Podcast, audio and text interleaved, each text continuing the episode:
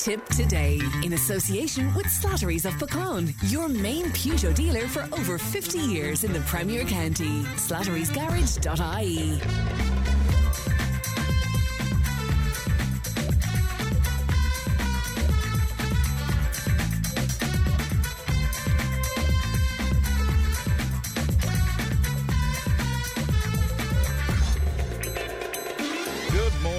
Welcome along to Tipp Today, 1800 938 007. That's our free phone number. Won't cost you to make a call. Leanne is producing today.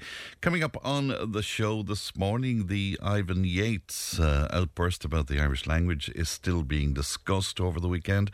Uh, Ali is out and about for us in Tipperary town uh, today. I'll be speaking to Deputy Alan Kelly about the RTE chaotic situation. New policy for tickets at GAA matches. I would imagine there will be a lot of controversy about that. We'll talk about school uniforms. We'll be hearing from Richard Malloy of Family Carers Ireland on how the uh, association um, wants you to vote in the upcoming referendum. Uh, we have uh, woman, uh, women in business focus uh, today, and uh, we'll be speaking about first responders group in Mullinahone. So all of that and much, much more on the way. You can text and WhatsApp 083 311 You can email tip today at tipfm.com. Let's have a look at some of your front pages.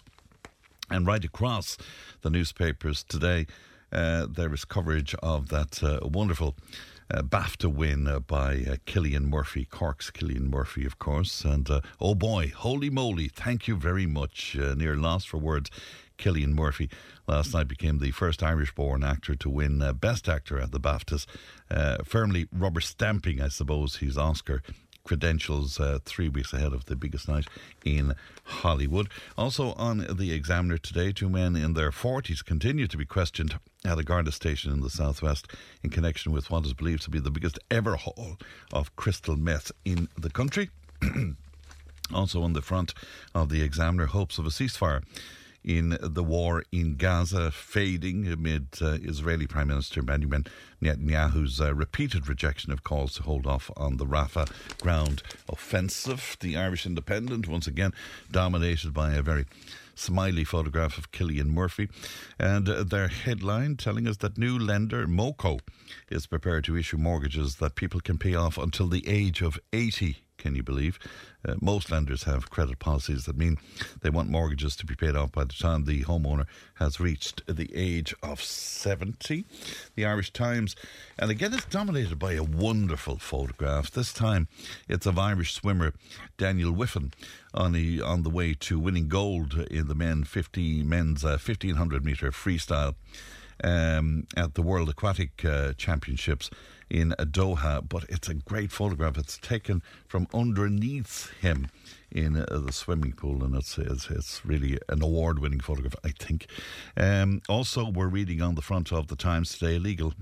Uh, analysis carried out by the Free Legal Advice Centres, that's uh, FLAC, concerning next month's uh, referendum proposals has led to its uh, um, supporting the proposed family amendment to the Constitution, but not the ineffective and implicitly sexist.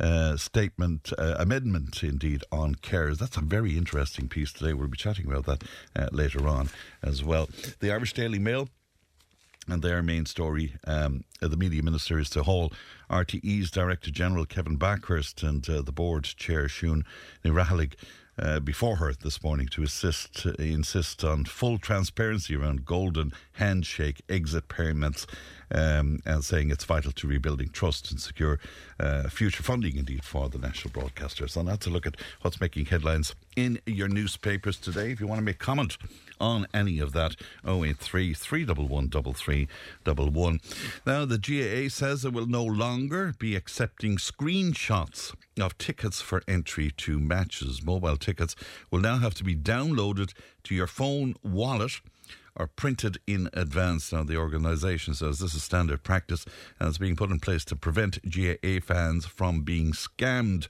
The change will be in place um, from this weekend at Croke Park. Now, Peter Ryan is a regular contributor to the show and he joins me now. Peter, good morning to you. Good morning, Fran. How are you today? I'm very well indeed, Peter, and good good to talk to you today. I think the, the, the last time you and I spoke about uh, GAA policy was where they weren't accepting cash anymore. What what are you making of this, Peter? I, I, it's really hard to know what to make of it, Fran. It looks like they're really trying to stop a certain section of the of the community and the older people, especially, from actually going to matches. It's it's really crazy. Yeah, and, and, and w- would you be aware? Because I mean, I've downloaded stuff to the wallet that's on the mobile phone in the past, but it's it's kind of complicated enough. Or maybe I'm just showing my age here now. Yeah. Well, well, Fran, most people I'm talking to, and especially my own age and, and myself, the only wallet I know about is the one I have a few pounds inside. In. So Yes. the, the story of um, putting something into your wallet inside in your in, in, in an electric device or in a mobile device, so that is kind of um, it's a little bit um, far fetched for the for some of us, like you know. But I my my own lads and lads are trying to explain all of this stuff to me, and um, when I go somewhere, I have to put something into a wallet. They puts it all together for me and just press that button and- and do this and that. But I've been talking to people over the weekend now about this. Hmm.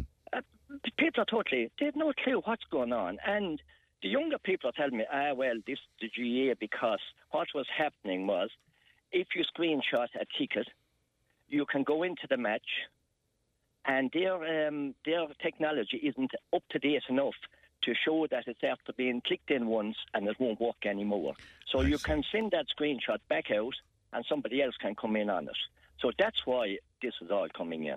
It's Right. So, so do you think when, when they come out and say, really, what's behind this is to prevent GAA fans from being scammed? no, no, no. Right. No, it's to make sure they get every last penny themselves. And you see, the younger people with technology, they were way too bright for them again.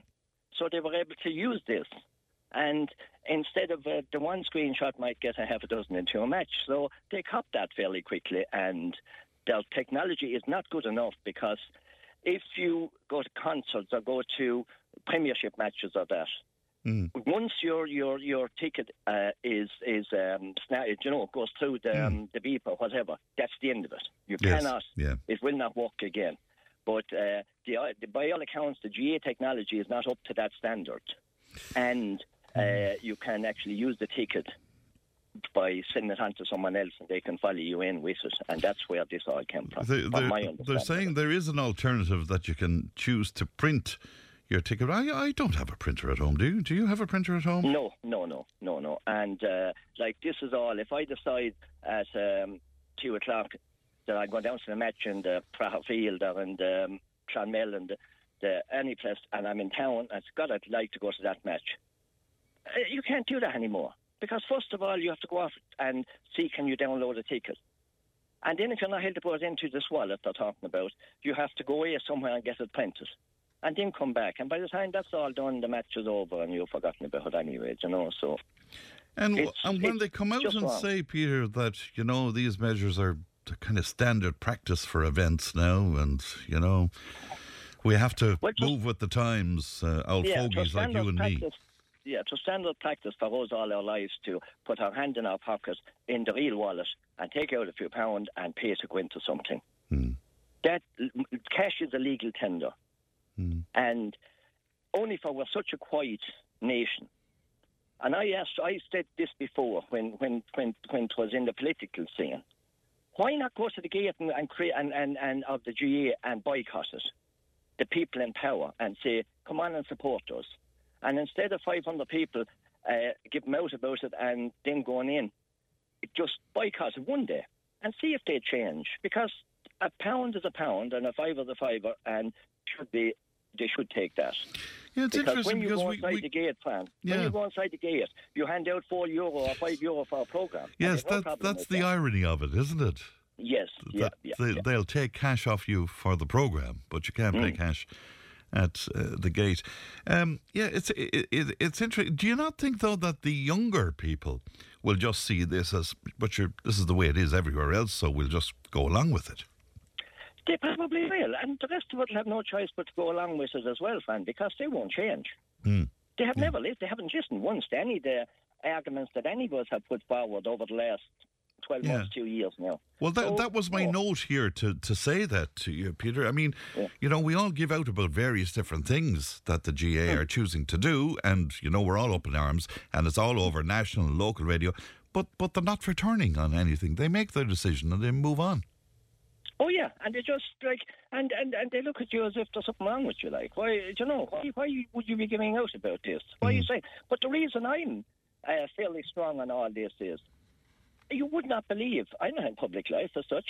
uh, You would not believe the amount of people that contact me and say, Peter, fair play to you. At least you're talking what we're thinking. You're talking what the ordinary people are saying and, and want to say, and they don't have a platform to say it. And and they really, people really appreciate the like your your show, giving ordinary people a say on these things, man. And it's it's it's, it's unbelievable for them that at least they said this is what we want to say. But the GA are not turning.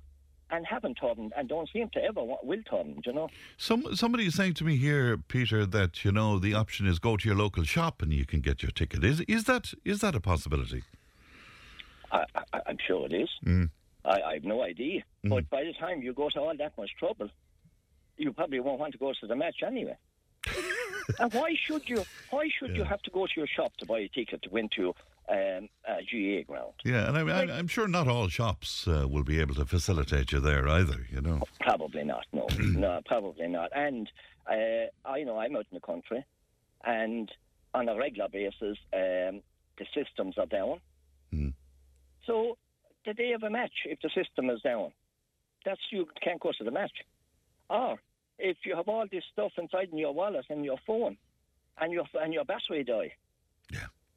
That's gone. Or if you want your your son or daughter or somebody to download a ticket for you, they'll download it, but they can't send it to you anymore now, sir. It has to be done on your own phone now. So oh, I, I didn't have- realise that, yeah. yeah, no, you can't send it anymore now. See, that's what the screenshot was. Oh, was that, Like- that okay? son- Yeah. Son or daughter could download it for me, and they'd say, "Right, Dad, we'll send that on to you on Messenger or whatever they are on WhatsApp." And then I'd go open that and show it to go into the match. Now I'd have to give them my phone, and they have to go through all this on the phone Mm. to. Uh, so it has to be on my phone. So. Yeah, and then you have a privacy issue as well, Peter, do you not? You know, I mean, who wants to be handing over their phone to anybody, I Totally. suppose? No, it, it, it, it's actually it is crazy stuff. And Mm. at the end of the day, all we're talking about here, for most matches that the ordinary people are interested in going to, is a fiver or a tenner. So I just don't understand why they're not uh, leaving people pay that money with real money. You know, if they want to, if you want to go to, um, with the technology and with the phones and with all of this, that's. Yeah. perfect too. Like you know.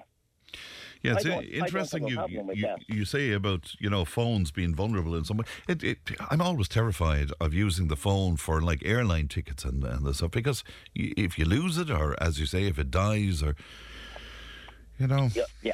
You have no idea. Um, you have no idea the the, the the phone everything. If you're going on a trip now, Mm, and I'm looking up myself, I am going on one later on today. good. But everything is inside in my phone, Yeah, and I'm not one bit happy about it. I prefer to have it. Have, I know. have my passport in one pocket, my ticket in the other one, my bit of cash probably in another one. But everything is inside in the phone, and if something happens, if it fell out of my hand, dropped into a drop of water or anything, that's everything gone from me. In the story. All right, Peter. Well, we wish you well and safe safe travels to you, and thanks for coming on with us this morning, Peter. No thanks. bother, Fran. Thanks market. Thank you. Bye bye, care, That's uh, Peter speaking to us about that. Uh, Warning, I suppose, from the GAA that screenshots of match tickets will no longer be accepted. Uh, how do you feel about that? 1800 938 007. Uh, Fran, isn't it typical in this country, RT and the government taking Irish people to court for a 160 euro uh, for not paying the licence so that that crowd can live a good life on our money? We have to watch repeats every night. Check out programmes for tonight. See for yourself. It's just not good enough, says uh, Teresa. Um, okay, lots more coming in, uh, but uh, give me just a, a moment to read through it and I will bring it to you in just a little while.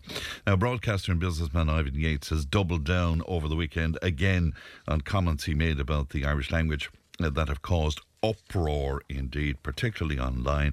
Um, he was a guest on the six o'clock show on Virgin Media as you might remember, and he was asked if he speaks Irish uh, when the show's host, Brian Dowling, and Fionnuala Jay interviewed native speaker, uh, Sheila Shioiga. Let me just bring you a reminder of what he said. I couldn't be asked to learn Irish, and I'm sorry about it if you're offended. And all this money, put, all this money we put into it, and there's only 16,000 people in the country speak it naturally. See, I'm not I, against it. I know. Every 40 seconds, a native language dies. So what? I mean, isn't that such a sad thought? I'm not- I'm not no, even gonna- absolutely not. So- I don't accept it. Now, I thought the story was kind of done last week, but uh, it sort of t- t- regenerated itself again over the weekend, particularly with uh, online uh, debates. But uh, Morris joins me now. Morris, good morning to you. Hey, Fran, how are you? I'm very well indeed. Great to talk to you today, Morris. What what do you make of this uh, row that has erupted? Well, no, I'll be honest with you. I just see. I often respond to you there anyway, friend, because uh, it's my little way of venting. But uh, that was just one example, I think, of, of what's happening in this country in, in regards to the way we uh, we're viewing our culture. Uh, we seem to be more wanting to be more uh, Europeans now than Irish. Um, as I say, when I responded to that, was Mm. I think my text was uh, what we should do is just bring in house all the Muslims and start learning their language instead. We'd be better off. That's where this, it seems this government wants to wants us to go. Now, I saw I saw the emojis you have uh, after that, uh, so I, I think tongue might be firmly in cheek there, shall we say, Morris? Maybe if you know me, maybe not. I tell you, I tell you what, Fran. I tell you, Yes. that this country. What I what I'm on about here this morning, what I want to talk about this morning is the referendums that are, are coming forward on March the eighth. Mm. Um, have you been contacted by any of the local TDs there in regards to what we're actually expected to vote about for? Well, But- we haven't been uh, speaking to local TDs yet about it, but I mean that's all going to happen over the coming uh, few weeks as we approach the uh, referendum. But we've done some items. We spoke to the Green Party about it, and we spoke to certain other advocates, and we're going to do so later on uh, today There as well. seems to be an What, what is your concern. Morris? Well, my concern is what are we, we we being asked to change in the constitution, and why are we being asked to change what's currently in the constitution? From what I can gather, from what I can gather, um, there's a lot of very, uh, we'll say, first of all, we'll say Michael McDowell now, and he's a very decent guy. You would have known him, you know, For- as- former Attorney General, of course. Former yeah. Attorney General, a very intelligent fella. Catherine Connolly, she's our last Count Carla. She's voting no. Michael McDowell is, is advocating for a no vote. And the reason they're, they're advocating for a vote, uh, a no vote, we'll, we'll start with the carers one first, okay? Mm-hmm. Basically, what's going to happen there is the government don't want to have to be obliged to have to pay for family carers uh, and the children that they're caring for or the adults that they're caring for. They don't want to have that legal obligation. What they want is in the constitution to write it out and to put the onus on the, on the family members to mind the to mind them themselves, mind the children or the or, or the or the the, the, the, the adults Right. themselves. Now, you know that they would severely disagree with you on that, and they're saying. No, they, they can't because Roderic, O'Con- uh, Roderic O'Gorman, who's the Minister for Children there in the in the Dáil, anything I'm going to say to you this morning, I've my homework done, Fran, because I know I know the kind of a question, questions you were going to ask me. Hmm. Well, well You we weren't supposed to. We, we weren't supposed to be. We weren't supposed to be talking about this this morning. But anyway, it's a, it's an open platform. So so so yeah, do, well, do exactly. go on. Yeah. But what it is is um, he, he said to put an undue burden on the state.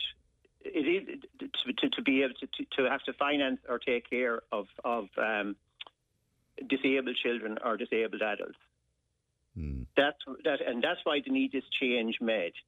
This country is the worst Well, country. no, no. What, what they're saying, no, no. Just for just for clarity, what, what they're saying, it's certainly my understanding of it is that uh, the the the change that they're talking about around duties of women in the home, with language providing that the state will strive to support care within families. no, that's not. If you if he No, was no, no. questioned That in is the that Dáil- is true. That that that is. Well, he was is- questioned in the Dáil, and he said it would be uh, an, un, an undue um, burden on the state to have to due, to, to to be able to support the children and the adults and the carers. They, in this state, in this state, we are probably one of the worst countries in Europe, Fran. for taking care of children or adults with, with special mm. needs. Well, one one of the, The big selling the- points for the government, waiting where the, one of the big selling points for the government where this is concerned, is that carers are now going to be recognised properly. And we'll be speaking to Richie Malloy a little later, later on in the programme. And my understanding is that Family Carers Ireland, for instance, Morris, are advocating a yes vote where this is concerned. So that's kind of interesting. Well, we'll see what way it goes, what way it pans out, Fran, because this is one of the worst countries in Europe to take care of disabled people. And I'd say Richie Malloy would, should be able to, to, to answer that question. The waiting list, the waiting list for children that need this, the most basic sort of um, physiotherapy or, or, or treatment is unreal. Yeah. But that doesn't surprise me because we'll say we have in, in the mental health uh, side of, of uh, uh, you know, for children that are suffering from mental health, there's 18,000 18,000 young adults waiting for Yes. more than 12 It's, it's months. appalling. I agree with you. Waiting for more than 12 months, uh, Fran, Yeah. for an appointment. Okay? Um, so, look, it- you couldn't, and, and, and as I come back to what Roderic O'Gorman did say, he would say it's an undue burden on the state to be expected to take care of, of all the children or all the adults that need special uh, special care. Hmm. But, but again, Morris, my, my understanding. Yes, and, and, and uh, sorry for cutting across you, but my understanding is, and don't shoot the messenger on this now, but if there's a yes vote, the government are saying, but now you'll be able to challenge any of these decisions by the government with this new insertion into the Constitution. Does that not make any. I'm not so sure about that. I mean, look, at we'll, we'll, put, we'll make a very simple point to you here. Hmm. Simon Harris, he was Minister for Health in 2017, and he promised that no child would be waiting longer than four months Yeah. for scoliosis surgery in Ireland. In 2017, right? So at the end of December last year, there was over 200, nearly 200, and there was 231 children waiting for scoliosis. So are you going to take what uh, what, what the government are saying uh, as real? Harvey Cherrett, he's a, he's, a, he's, a, young little creator above in Dublin. He's eight years old, Fran, right? He has an 83 degree curvature of his spine. He was initially diagnosed when he was one year old, and he, this has resulted in his rib cage crushing on his lungs and pushing on his heart. His father came out there a few months ago and said, "This, this his, his son is going to die." Hmm. Yeah. And and so you're telling me you can you can take uh, what the government uh, say as real? Well, well, I mean, all, all I'm doing is I'm repeating to you I know what they're what they're saying to us, and I'm providing balance to the to were you the ever in pain, Fran? Were you ever in pain with uh, back or, or, or any sort I of? I was um, indeed. I was indeed. are- you Currently, know I am as like? I sit here. Actually, yeah. Are you? hmm Can you imagine a little creator that is in constant pain? No, Constant pain. It's dreadful, and it shouldn't be the case, particularly if something And can be done. Well, there you go. And mm. there is Leo and Micheál, the way they can come out mm. and the way they can talk about moral obligations and moral duty to house as many immigrants as mm. come into this country. And these are are coming into the country, Fran. They're abled, strong, abled men. I don't see any of them in wheelchairs or anything like that. So we have an obligation and a moral duty to house and rehome and give a good life to the immigrants that are coming into this country that have no physical ailments, but our own children, our own adults that have that that, that are disabled. The government wants to wash their hands of them. Yeah, I, I'm not sure if you read this morning, but the uh, Free Legal Advice Centre's FLAC, uh, they're playing into what you're saying. They're saying the care amendment is unlikely to provide carers and people with disabilities or older people with new enforceable rights or improved services They're from the putting the onus on the family carer. Hmm. They're putting the onus on the family carer. It's their responsibility. In other words, whatever wordings, either very sneaky, and even in the wording on the other thing with the with the woman in the home, like Catherine Connolly, she is she's she's, she's a self-proclaimed feminist herself. And she questions this um, referendum on the woman in the home language. She said she'd rather take her chances with the old um, with, with, with the way it was rather than, Ra- than, rather than, the than the new, new wording. Well, a lot of people With do the- feel that than the new fe- a lot of people feel that it is rushed, and it, it will end up before the courts too. Well, I'll tell you what Michael McDougall came out and said. So we'll Yes. say uh, your ordinary lad from, from Nigeria that can have multiple wives, right? Hmm. If he's in this country for the last 10 years sitting on his arse doing nothing, which he probably is, excuse my French, he will be entitled to, with the new referendum, with the new um, wording on the family, Hmm. he will be entitled to bring his multiple, or at least he'll be entitled to go to court and see. Well, I was just about to add that it would have to be challenged in in, in Yes. the court for that. But what happen, about uh, the, the, they've gone to court last year already, uh, and Hmm. anyone that's an asylum seeker here can, can work after six months. So Hmm. basically, what Michael McDonough is saying, there's, there's an industry there as well, Fran, Hmm. with uh, with with the solicitors and the lawyers and stuff, uh, allowing. Um, allowing or going to court for all these these refugees and stuff like that. There's a pure industry there. In, in, Yeah. in, do, in, do- you know, do you know, Morris? Can I put something to you? And I don't mean to offend you with this, and I hope you, won't know. me. I I hope I you know that. But I, I'm, I'm reading between the lines of what you're saying to me, and Hmm. some people listening to us might be screaming at the radio. Morris is a racist. Morris can. They, well, see, that's the thing, Fran, because they will, when when you question when you question what's happening in our country. No, but I'm just going by some of your language where you speak about, you know, asylum sitting on their arse and stuff like that. Just Well, sure, that's what they're doing, Fran, and they're getting paid. I mean, the, the, well, I some of them, they you- can't they can't work. You see, they can't work in some cases, like into w- without uh, proper acknowledgement of. I, them, you know. yeah, yeah, yeah. I can. Can I give you some figures, Fran, that are from Europe, Hmm. right? This was recorded in the Senate, uh, in the Seanad, rather, in, in Ireland. So Sh- Senator Sharon Keogan, right? Hmm. We're not allowed to record crime here by, by ethnicity because we don't want to offend liberal people. Okay, that's the way it is in this country, right? But in Holland, they did. And in the last 10 years, Hmm. they have recorded it.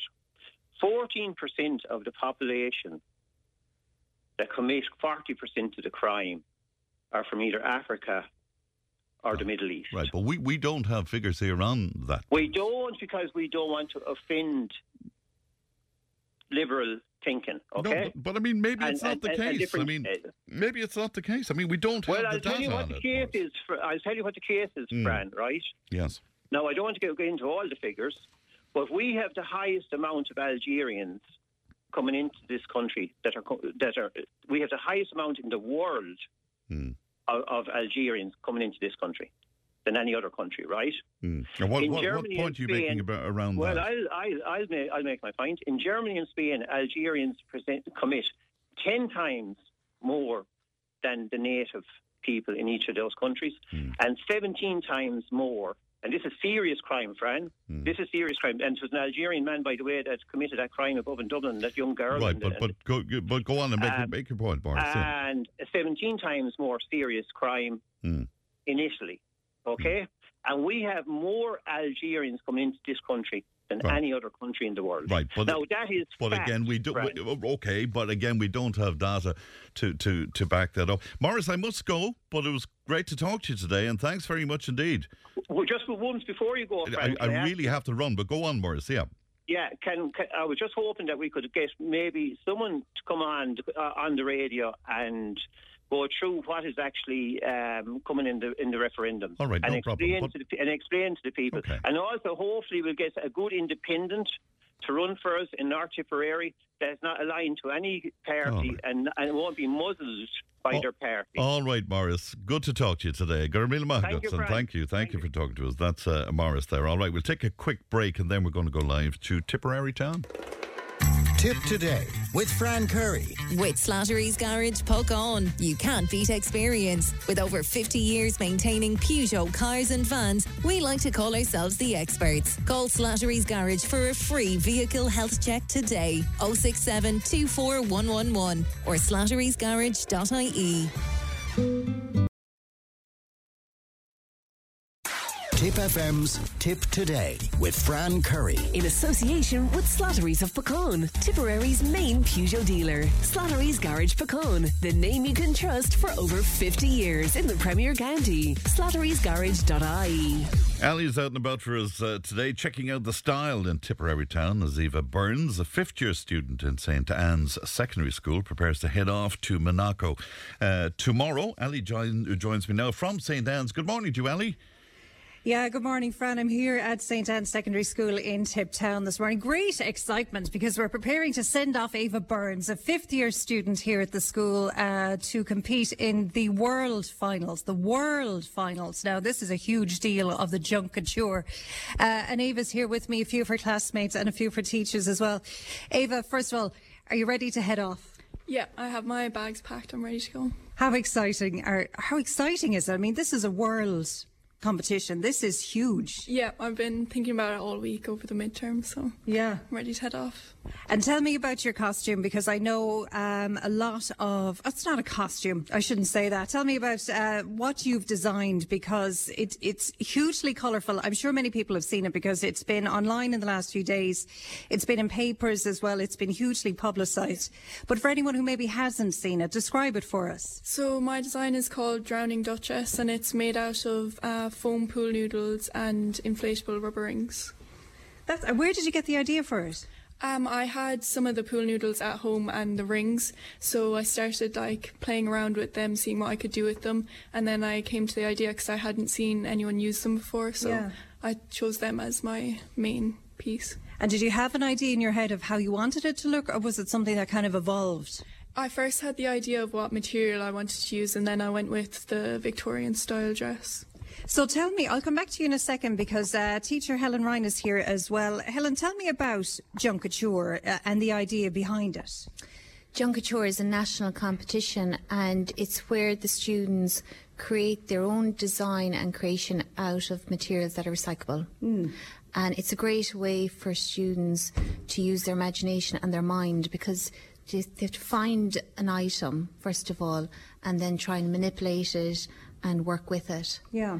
And they just love it here. We've been involved for the last 15 years and we've had great success. We've yeah. always got through to the regional finals in Limerick and then on to the finals in Dublin. So, but the world final is beyond my expectations. So we're just delighted, particularly we're a small school. Yeah. And we'd be competing with big schools that put a lot of work and out work to put it, get in, get into yeah. the competition. So it's hugely, hugely competitive. So it's just a dream to be in the world final. We're so proud of Ava here. Oh, and Ava, tell me then as well, what other countries will you be competing against then over there? Um, there will be five others. So there's England, Paris, Milan, Abu Dhabi, New York, and uh, then Ireland. Have you seen their designs? Yeah, I've seen their designs. Yeah. What do you make of them? They're tough competition. Yeah. Do you think? Yeah. I, I think you're quietly confident, though, are you? Oh, I have no idea. I didn't even expect to get through to the world finals. What was it like when you heard that then that you were going through to the worlds? A big shock because yeah. there was kind of calling out by region and there had been like two other people from my region so I didn't expect it. My goodness. So are there any changes that you have to make or can make to the design before it goes there or is it as is? It's the same. I just had to make a few repairs from the final where it broke in pieces, but just like little tears or something. But I don't have to change the design. And will you be wearing it yourself? Yeah. I yeah. Will. What's it like? Because I know there's a headpiece with it then as well. I was asking you about that. Is that difficult to wear? Is it heavy or is it comfortable? No, so it has. Um, I put a, a baseball cap as the base of it, so it's pretty easy to wear because the foam is light as well. So it's fine. It's brilliant. I mean, you must be so proud. I mean, you said you've been involved in this competition for a number of years now. Are you always like really taken aback by the level of creativity from the students here? Yeah, we have super students here in St Anne's. They stay on after school, they work through lunch, they work through holidays, and sometimes it uh, comes across crazy here in the art room, but it's all fun and work and, and enjoying it. Everyone helps each other. Yeah. And then the level of support from the principal and deputy principal and all the other teachers that get behind us is really great, and all the students, and they just love it. It's all about mm. enjoying it as well. Yeah. It's hard work and it's persistence, but um, we thoroughly enjoy it here, and I love seeing the creativity and what students get out yeah. of it. I'm sure Ava's success too would be very inspiring to other students. Yeah, they are. They're so proud of her and they're all amazed and they come in looking at her work and all yeah. the primary schools um, that are just love hearing about it and we visit them during the school and a big thanks to all the primary schools and everyone in Tipp Town for supporting us and they just love seeing it and hearing about it and all the young kids in the primary schools are so excited and asking about it and all the questions weren't Yeah. they that during the week so it's just exciting And it's great for the town. And Principal uh, John Cullinan is here with me as well. John, the, the local support for Ava and the competition as well has been huge, hasn't it? Oh, it's been fantastic. As I said, we've even had Whelans downtown who've been actually uh, showcasing a, a six by four foot uh, cardboard design of the, of the dress. We couldn't put the actual dress in, but Yeah. it's the next best thing. So it's been brilliant, and I suppose it's great for the town as well as for the school and for Yeah. Ava.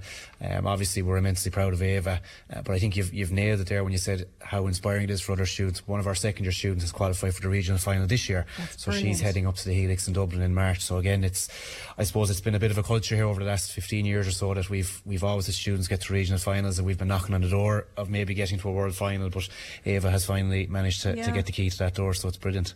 And it's great for the school as well because I think art maybe, and Helen, you might attest to this, it's something that maybe it's treated as maybe extracurricular sometimes as opposed to one of the main subjects. So it's lovely to see the, the shining lights in art um, getting the recognition they deserve. Absolutely. Um, I suppose as, a- as a principal of school, you want to have a curriculum that's as broad as possible, and we have lots of opportunities for students here to follow their passions. And obviously, for students who art or are being creative in that particular space is their passion, Junk Kouture is, is a fantastic competition. I suppose Ava has has shown that.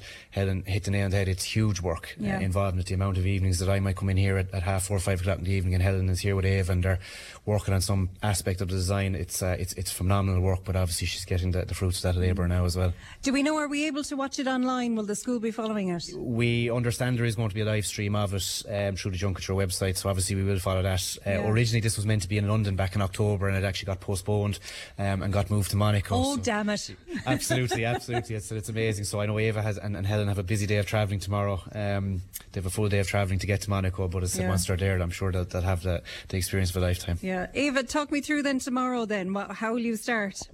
So we have to get the early train to Dublin, then head to the airport and get a flight. So we don't have a direct flight. We have a flight to Zurich, Right. Zurich to Nice, and then take whatever transport they have there for us, waiting to Monaco to the hotel.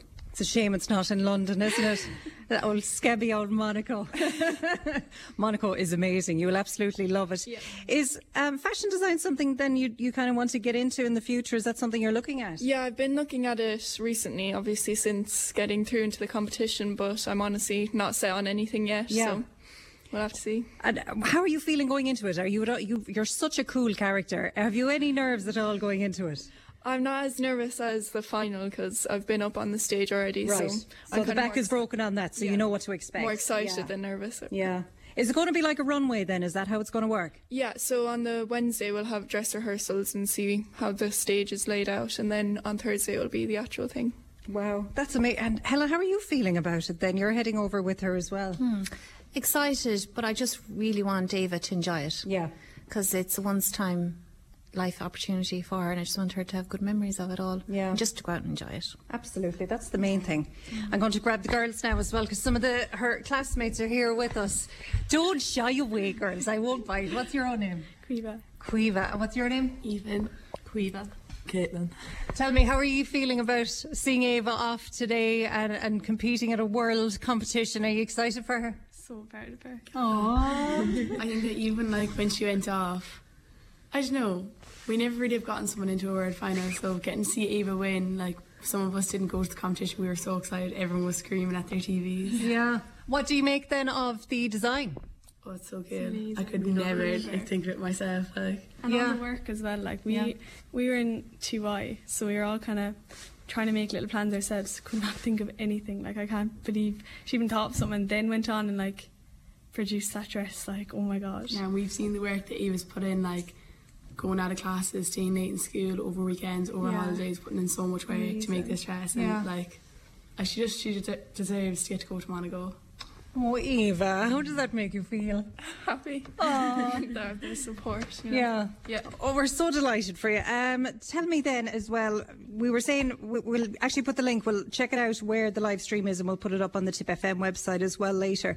Um, after this, then, when you you're due to come home Friday, isn't it? Yeah, back Friday. So Monday, then you'll be coming in here with the World Championship. Then that'll be pretty amazing, won't it? I've full confidence in you. Thank you. We'll see. There's tough competition, so. None like you. I'm sure you'll be fine. Um, Helen, then as well, for anyone who might be listening to this going, God, I think my child would be amazing at art and, and maybe they're a bit shy in terms of getting involved in it, what would you say? Because like we were saying, would you agree with that actually, that maybe art is treated as an extracurricular subject as opposed to a core subject, even though I know it's not one of the cores, but... Maybe, but definitely not in this school. It's uh, full on. We've big numbers that love to keep on art, and we just want. Well, for me, I just want the art room to be a happy place Yeah. for students to come in and express themselves and learn. And as long as everyone's helping each other and enjoying it, and that's the ethos that I have in the room, and that we always have kept here. Mm. Um, it's a popular subject for my fifth year art class. There's 25 students have kept it on, and uh, they love it here, and that's what I want. Yeah. But for any student or child that's interested in art, what I see, it gives them great confidence. You know yourself when you put something on paper and you put it up and someone admires it, it fills you with confidence, doesn't it? Yeah. So it's just great creativity and it's great for the mind and for mm-hmm. later in life when you're doing jobs or in a company or working in a business to be able to think creatively mm. is great and new ideas and innovation. I always thought art was something you either had or you didn't. Is it something you can learn? People have it naturally. You'll always get the people that will just flow out of them and then you can teach it. I'm a firm believer. Yeah. Because I used to teach adults at night here painting and um, people from all different walks of life and they come and they just sit and yeah, it It's so them and therapeutic. Yeah, and they're so amazed then what they can produce with Yeah. a little bit of encouragement.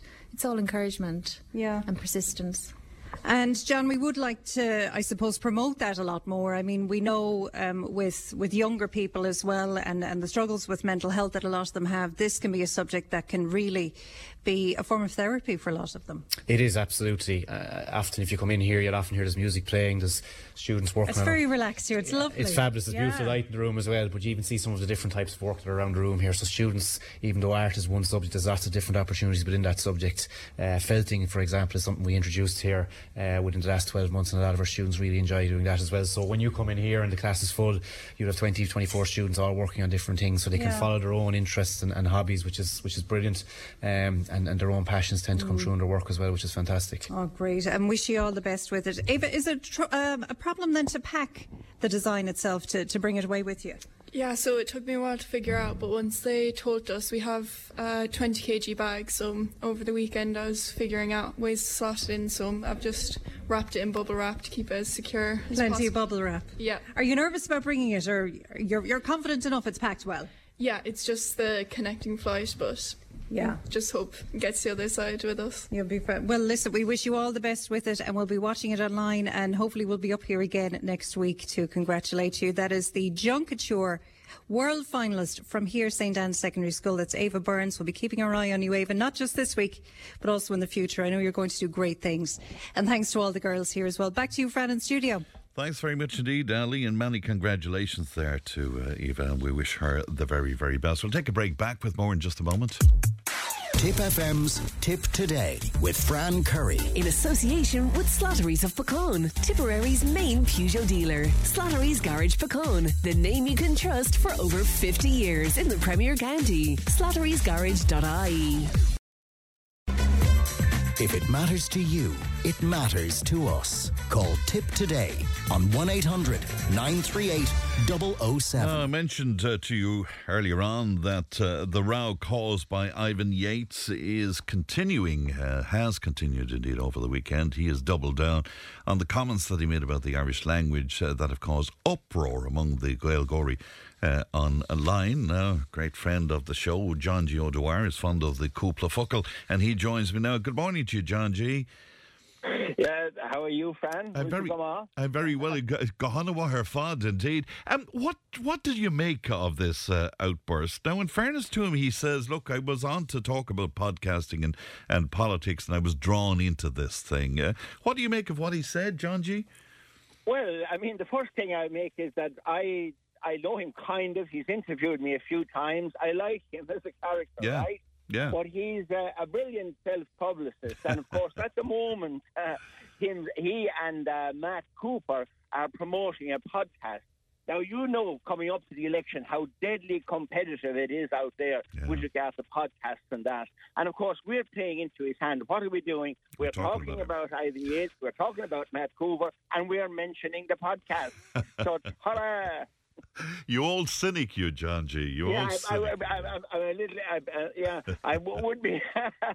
you get. I, I, I think you cover it up, but I think deep down there's a streak of cynicism in you as well. May- Maybe, maybe so. But he does make an interesting point, and he's talking about the need to have an adult conversation about the resources allocated to the Irish language. And I suppose what he means there is to measure cause and effect. I mean, if you invest in anything, you expect a reasonable outcome, John G. Do we get value for money where the Irish language is concerned? I don't know. I have gotten. I don't. I've never been really. In, I, you know, I've learned Irish myself. I've never really been in touch with any of the organisations that are involved. So I would tend to agree with him. We should be. I'm not sure, you know, that the amount of money that's been spent is particularly good value for money. Um, I have been speaking the language, haven't really come across any of these organisations or whatever. And I think what happens is all these things, when they're there, um, kind of a national industry tends to go out, up around them. And I think we should certainly look into that. And, you know, I think we, we're in a ridiculous situation which makes the language, um, you know, where in the Leaving Cert now there's a whole industry with psychologists and everything else saying, oh, well, yeah, you know, my Johnny has some kind of uh, special needs and he cannot uh, learn Irish. But, uh, oh, yeah, of course he can learn French and German and that kind of thing. So, you know, um, I think we, I think he's dead right. Yeah, it's an interesting one. And your own love of Irish, John G., did you love it throughout school or was it something that you sort of embraced later on? Like most people, it came later on. I didn't love it in school at all. It came later on, and then I went to the Gaeltacht, and I find that that you bet you a lot of you know young people are dismissive of it, mm-hmm. but there are very very few people around the in middle aged who would not like to be able to speak. That's Yes. not mean it's hard to learn the language. They're going to go out and do it, but they all like uh, you know, hearing it spoken. And there's a Catholic choral down in the Bookworm in Thurles every Tuesday. If you want to improve your Irish, you can come in there at 11 o'clock. But people say to me, they come in and they say it's lovely to hear the language being uh, being spoken. So, I mean, there's a lot of goodwill uh, towards the language, uh, certainly. But no, I came later in life, so And would you have liked the Gaelscoil opportunity, for example, John G? And how effective do you think that is? Well, it's, except he wasn't there when I was around. It does. It, it is effective in a sense. But again, the problem is the culture in society that the second the people come outside the, the school gate, the kids, bang, they go back to English hmm. because there isn't a support systems out there in the community. In other words, if they were able to go into the shop and it was the spoken language, like it is in some parts of Wales, then I think it would follow on naturally. But otherwise, now at the moment, because it's not spoken in society, it seems kind of uh, forced, maybe a bit pretentious to start spoofing away in Irish and talking in Irish. So people tend not to do it. So you need to get to a tipping point where there are some people prepared speaking. But I don't believe anybody, though, is any less of an Irish person because they, you know, they don't have the couple of fuckle than maybe people like myself who have. It's interesting. And, uh, you know, since you did embrace it a little later on in, in life, John G., um, give me your opinion on how it was taught to people of our generation, because I, I have grave issues uh, with that. We spent up to 14 years learning it, and most of us can't carry on a, a conversation, Oscailga. Yeah, absolutely. I think that is the. po- I, it was taught really badly with a huge emphasis on grammar and understanding that as well. Yes. And a quite complex grammar, you know, and you were all talking about the Modh Coinníollach and Yeah. the Genedox and all this kind of thing. And I think that all came to put people, uh, put people off. Now, I think it, you can only a language will only be successful if people want to speak it. And my sense would be that we should now think of getting rid of compulsory Irish, which is becoming something of a farce in the leaving cert. Have compulsory Irish up to junior cert, and after that, people make a decision on whether they love it enough to go on with it or not. But the point about it is, is that all languages are now going to be, come under pressure. Mod languages are going down now. People are applying for them in college, Mm. quite simply because if you're doing business with someone in, in Japan, AI means that they can translate your word. The person in Japan can see you speaking it perfect Japanese, and you can hear the person in Japan translate it into English. So even the demand for those. So you will. There's only a reason to do to study Irish now or almost any language because you like it, you love it, and it's part of your identity. And of course, it, I find Irish a hugely descriptive language in the way English is more of a commercial language. And and that's what I would love to have. Uh, is access to that wonderful poetry and literature that sadly I, I don't have because essentially Irish was taught in the same way as they taught the classical languages of Latin and Greek, uh, you know, through through grammar. through grammar and through that, and then through things that you know were the representation we thought of Irishness. So I don't know if you did, but you know I struggled with Peig. Yeah, if you yeah. remember, you know, Oh, and God, like I that, know, you know, straight out. Let's put it straight out.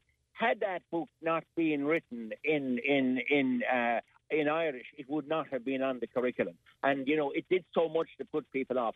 So I think you know, uh, almost in, at an extreme level, I think with the Irish people for things to work, the way almost to make Irish well spoken across the country is almost to ban it. but my idea would be what I think anyway. We we resist that, but what I think is what we should do is gradually start evolving to a more Hiberno English where we put in words. You may have noticed this already. I say things like very few things that don't put pressure on people that everybody understands. I, I say slán, I say Yeah. good ruddy, you know, things like that in Irish, and they don't put pressure on people. So that even though you come to Ireland, when visitors come here, they see these these Irish words integrated into the English, and they say, yes, yes, this is a different country. There is an Irish language here. But in the long run, we have to remain English speaking, because, primarily English speaking, because at this stage we are the 50. I think Europe is in recession. We're not. Why? Basically because we're the 51st state of the USA, and they come in here because we're the only English-speaking country in Ireland that has full access to the to the EU. Very so you know, it's a labour of love, if you want to. It. I I'd love to see people doing it, but the way to do it is if they want to do it, and if Ivan Yates doesn't want to do it, well, fair dues to him. God, right. Well, Gurmil Mahaga, John G. But I al- mean, I'm always a was pleasure. me a kind. I, and just one other thing. Yes. I'm doing a lecture on the 12th in Cabragh Wetlands for uh, Cabragh, uh, for pilgr- for a, a get mixed up with all my uh, Shocked and a. And I, uh, anyone come along to that. And what it will be is it'll be a slideshow, and I'll be speaking. But I, there will be Irish in it, but it'll be what I call a mass coin. And I hope people will come along and see the Irish language. And I hope I my uh, objective is everybody will understand everything that was said. It'll be stories from the uplands that I've Well, well done, John G. slán, and uh, thanks very much indeed. News and information is coming up. Tipp today with Fran Curry. With Slattery's Garage, Puckane. You can't beat experience. With over 50 years maintaining Peugeot cars and vans, we like to call ourselves the experts. Call Slattery's Garage for a free vehicle health check today. 067 24111 or slatterysgarage.ie. Tipp today with Fran Curry. With Slattery's Garage, Puckane. Your Peugeot car or van might benefit from a free software upgrade. For more information and to find out if this applies to your vehicle, call the lads in Slattery's Garage, Puckane on 067 24111 or slatterysgarage.ie.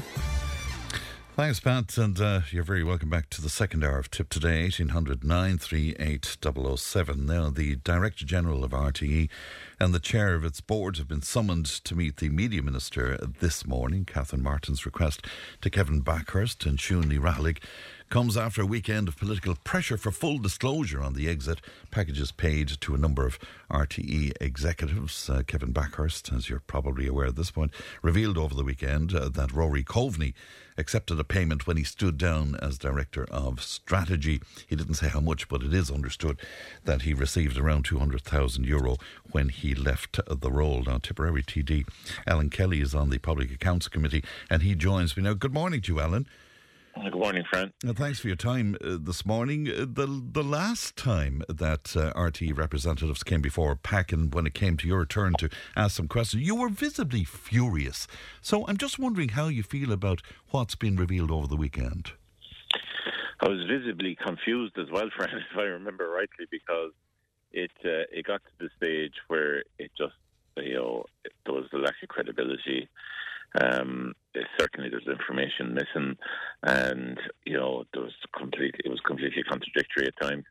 Uh, look, I mean, I think the public listens in, listening uh, to this whole conversation are sick and tired of RT's situation. They're sick and tired of what's going on. I note that the minister summoned the chair and the chief executive in to meet her this mm. morning. I think she basically has to lay it on the line and say, listen, it's time to fess up. Um, we need everything out in the open. It's as simple as that. Um, and this drip feed is only causing more problems. Um, we thought we'd seen the end of it. I'd like to see a situation where we can move on from this and move on to the future funding of all public service broadcasting, including yourselves, uh, Fran. and Tip FM, we do a great service, and local papers and all of that, and you know TG Ceathair and uh, you know other public mm. broadcasting components as, as well as RTE, which because I think it's important that we fund all of them. Um, we need it now more than ever, given the disinformation of social media. Um, but we can't move on because there's a constant drip, drip, drip, drip, drip, drip. And like, I want to give Kevin Bakhurst the benefit of the doubt. I've had my issues with him. But, uh, you know, fundamentally, like, if people were leaving uh, RTE why they were getting exit packages is beyond me. Well, that, I mean, that's the thing I was going to ask you because, I mean, my understanding was that back in July, he resigned. He said his position was no longer tenable, if I remember his words at the time. So, how did he end up with an exit package? Because my understanding of a resignation is you walk. I agree. I mean, if you walk, you walk. You don't get an exit package. If uh, an organisation, a public, uh, organisation is restructuring or there's things that have to be done, or there's decisions made by government which mean an organisation changes fundamentally. We're thinking about Bord na Móna years ago yeah. or whatever, you know.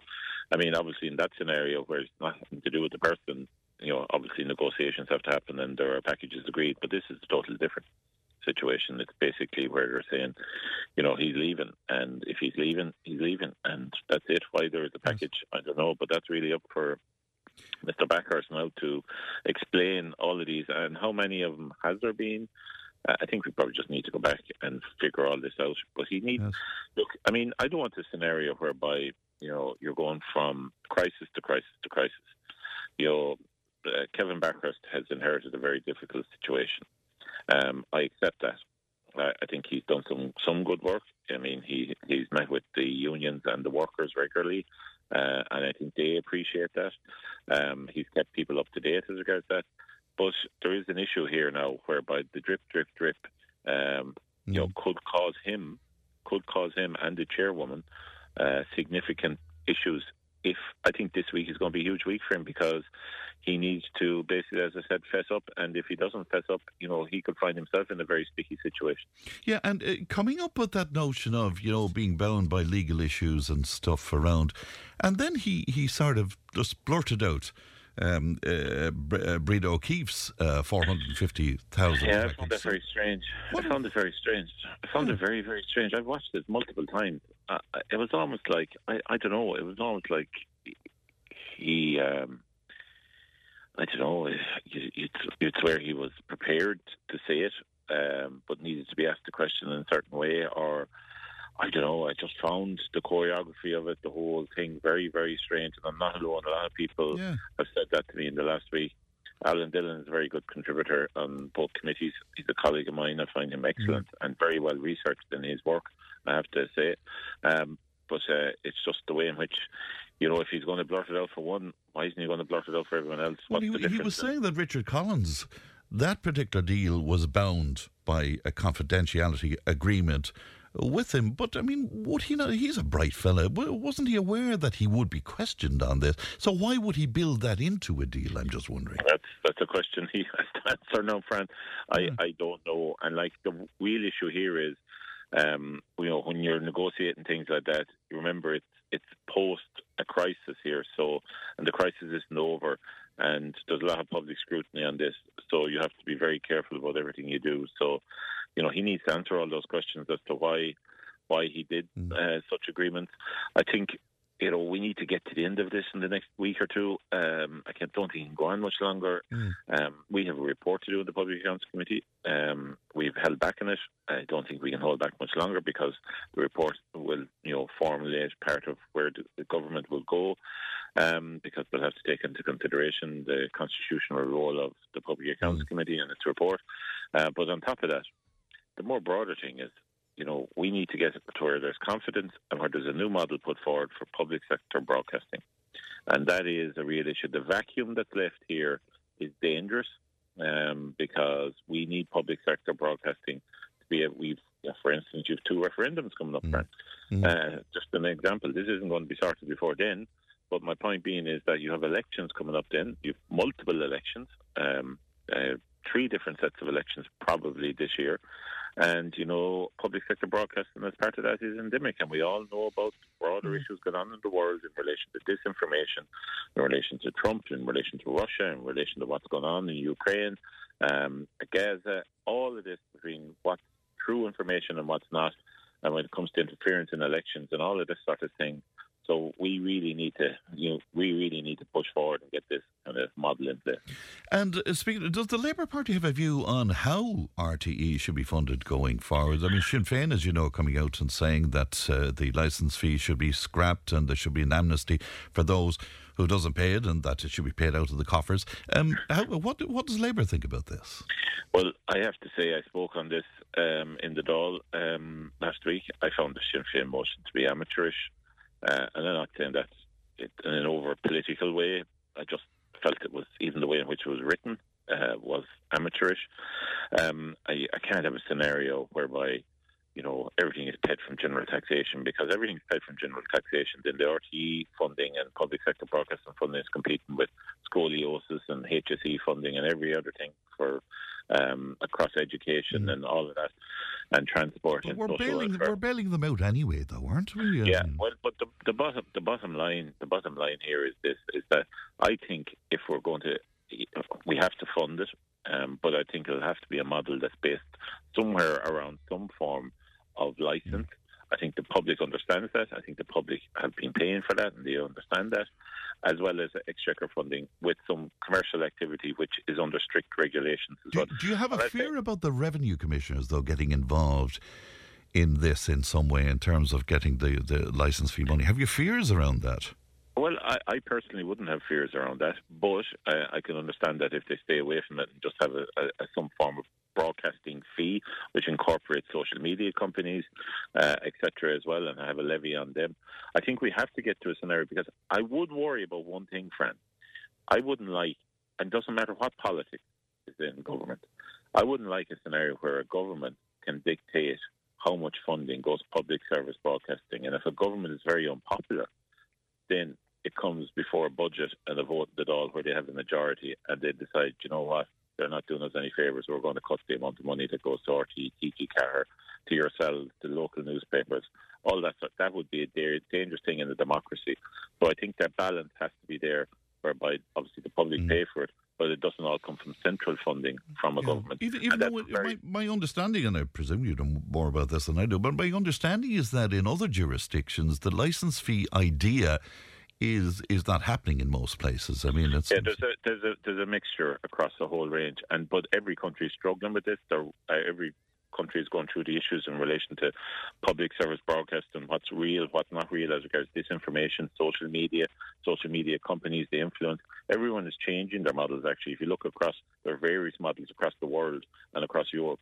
They're all actually looking at how they're going to grapple with this issue, the same problems we have, not the same acute issues as regards the lead organisation, the lead state broadcaster. I admit that, but as regards the overall funding model, every country is actually looking at this at the moment, and it has to change because the way in which people take information changes fundamentally.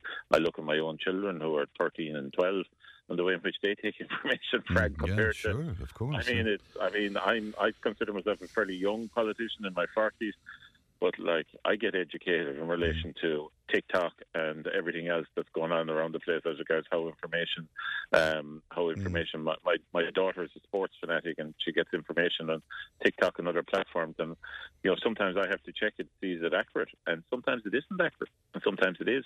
But the point being is, you know, we need some format where there is good, consistent uh, public sector uh, broadcasting, which actually provides information in a balanced way. Um, and that you know everybody can have a level of trust in, and it's not just run by some companies that are based out of anywhere in the world who have a large presence in any country, uh, and you don't know whether information is accurate or not. Well, it's the great difficulty of our time, isn't it? Um, just before we move away from RT, can I uh, just ask you because a few listeners uh, brought it up, and in terms of compelling people to appear before whether it's PAC or the media committee, and I see that uh, John McGuinness he believes that a referendum is needed to bolster the power of the committees. Um, would you would you go along with that? I think um, I think there's a legacy issue here, Fran. Um, you know, a number of years ago, Brendan Howlin brought forward, you know, a, a, um, a proposal which went to a referendum in relation to uh, committees of investigation and all of that, and it was defeated, uh, principally by a group of uh, attorney generals like Sir Michael McDowell and others who came out against it. And I think the consequences of that, we had the, uh, the Kerins judgment, as you know, in, in the High Court, yes. Supreme Court, in relation to compellability and, and uh, witnesses and all of that.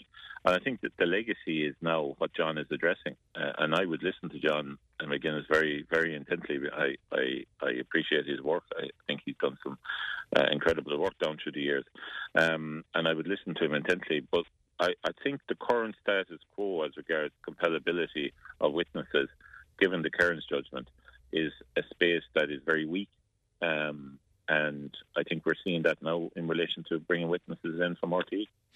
In the referendums, I know that uh, Labour is advocating a yes, yes vote, but I'm sure you found it interesting to read about uh, what the free legal advice centres are saying, and they're rather concerned indeed about aspects of the referendum. Does that does that concern you?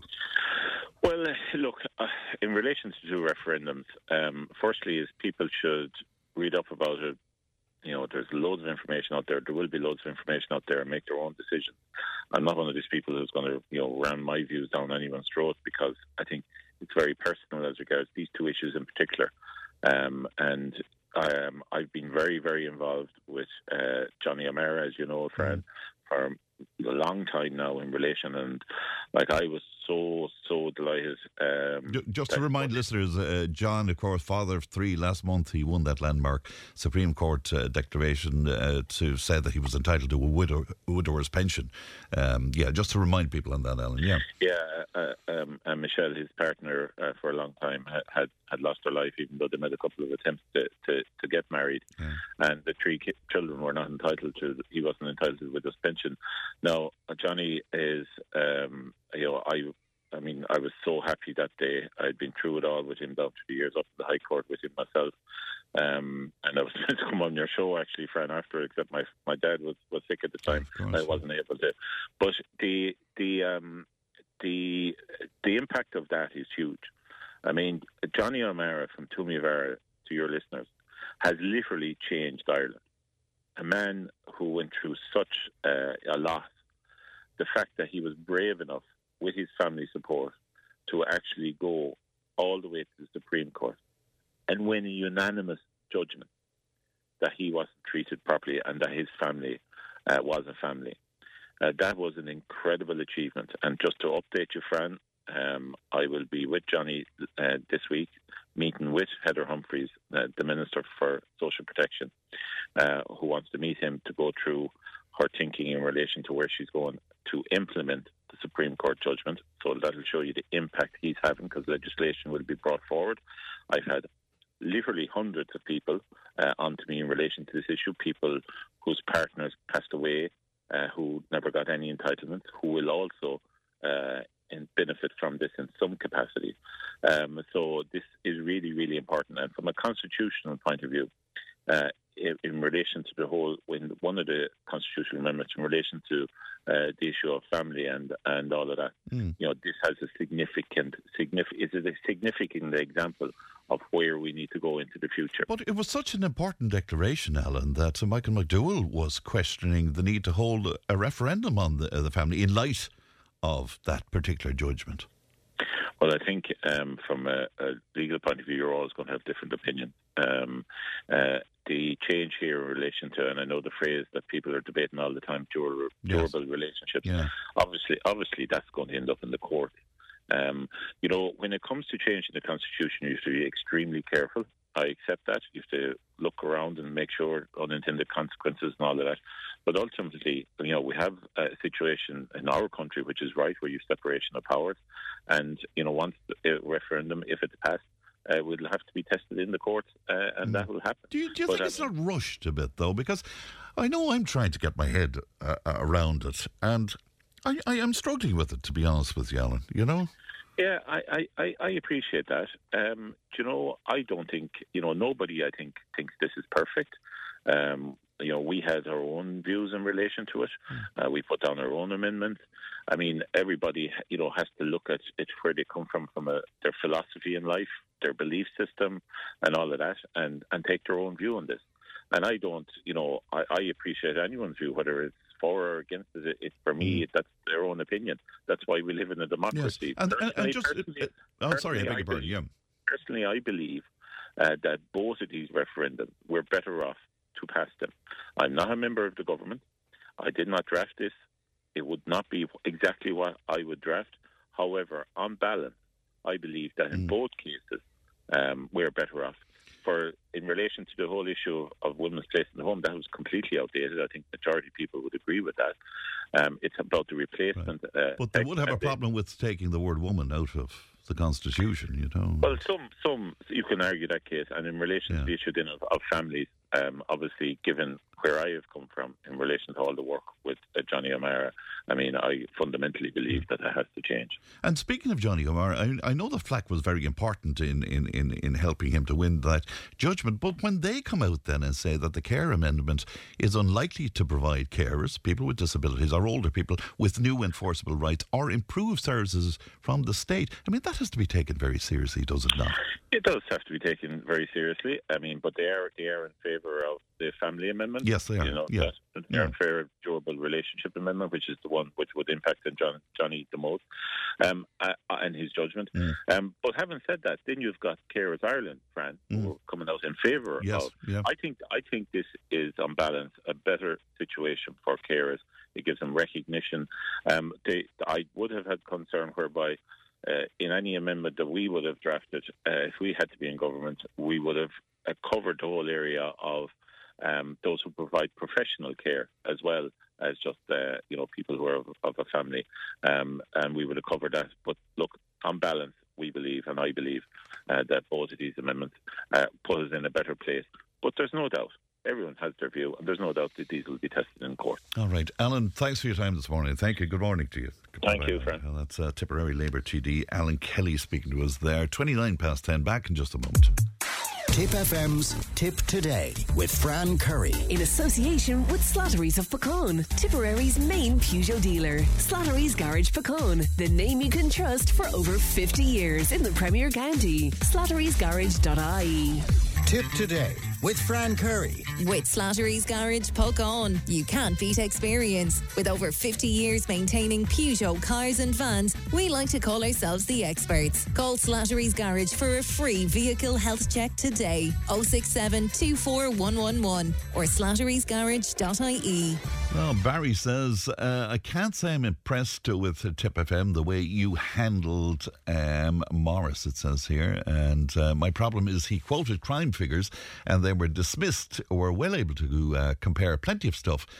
Um, between ourselves and Europe, but not something like crime, and that is classic censorship, in my opinion. Well, Barry, I wouldn't, well, needless to say, I wouldn't think of censorship in the least, but it's my job to be here, I suppose, as, you know, mediator or facilitator or whatever. And if I don't have actual data on on something, um, I have to bring that up. You know, I have to make that point. That's that's what I do. Um, Bonnie on to us to say, Fran wasn't Mr. Bakhurst in charge when the Cove deal was done. He was uh, indeed. Um, take the lesson fee from the temporary universal social charge and refund the remainder back to the taxpayer, says uh, somebody. Um, uh, Councillor David Dunne of Sinn Féin was on to say, Was Alan in the chamber when a vote was taken on RTE last week? My party will take no lectures from the absent uh, TD, and that's referring to the fact that uh, during our conversation, um, Alan was critical of uh, the Sinn Féin notion that uh, the licence fee should be abandoned and there should be an amnesty for those who didn't pay it and the like. Speaking of RTE, Helen joins me now. Good morning to you, Helen. Good morning, Fran. How are you? I'm very well, Helen. Lovely to talk to you today. What do you think of what's happening in RTE at the moment? I think it's just the ongoing arrogant corruption that we now have learned so sorely is part of RTE. Uh, they simply forget that they are not a private company and that what they do is that they are accountable, but yet the accountability seems to be um, it seems to be uh, as they wish. I, am just stunned that the attitude is that while all of these massive golden handshakes, they're none of our business, mm. and they're very much our business. It's taxpayers' money.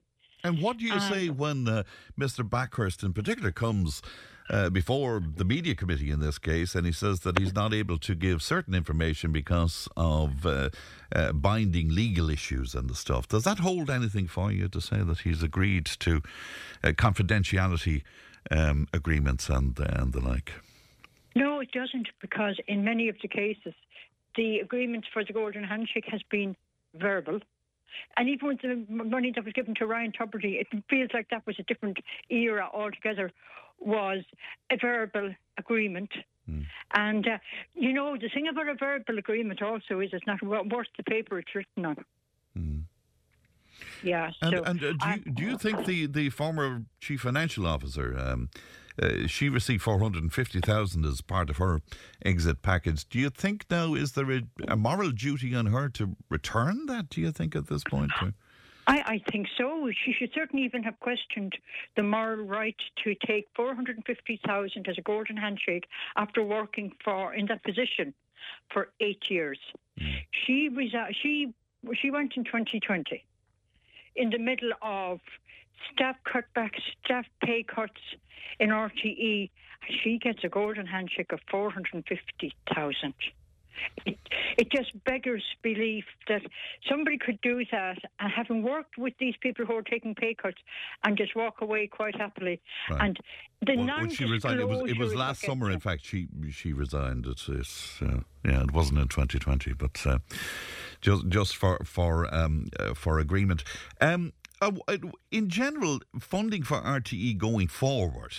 Um, how do you think it should be funded? I mean, do you think the, the TV license should continue, or how do you feel about that?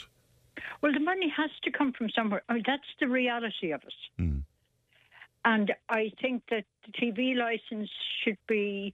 I think yes, actually, I think we should. The TV licenses should still be paid, but that the whole structure of RTE has to be revamped, and that the licenses license fees can't come through until they have taken out the complete and utter corruption, the overpayment of their um, their big presenters.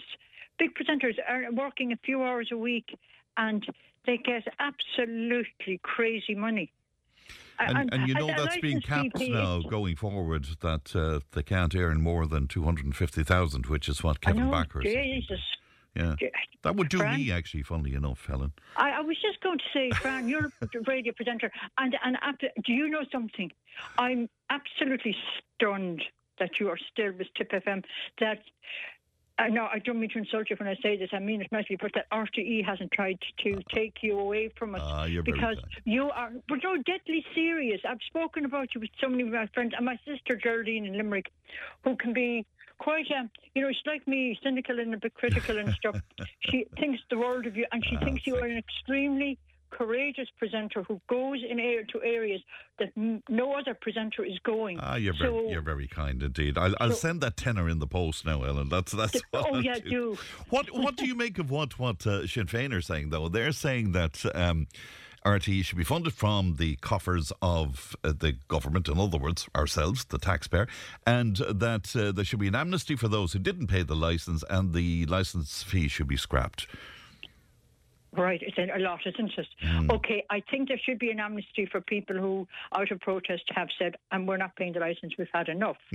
But so don't get the license from people, but the tax will have will be will be taken from us in some other fashion. So that's grandstanding, and it's also because oh, hang on a second, there are local elections coming up, European elections coming up, and most likely a general election. So that's grandstanding on the part of RTE. And I say that with the greatest respect for David Dunne down in Carrick, by the way, because I think the world of that man. He's absolutely sound. Mm. He's a great local councillor. That's that's that's. He's, he's terrific, and he's a terrific person, which Well- is more important. And I'm sure he's delighted to hear you say that this morning as well, Helen. Uh, Helen, I wish you well, and thank you so much for coming on with us. Thank you. Okay, thank you, Thank Fran. you. Bye bye. Good, good morning to you. Bye bye to you. Now let's go to to Jody. Jody, good morning to you.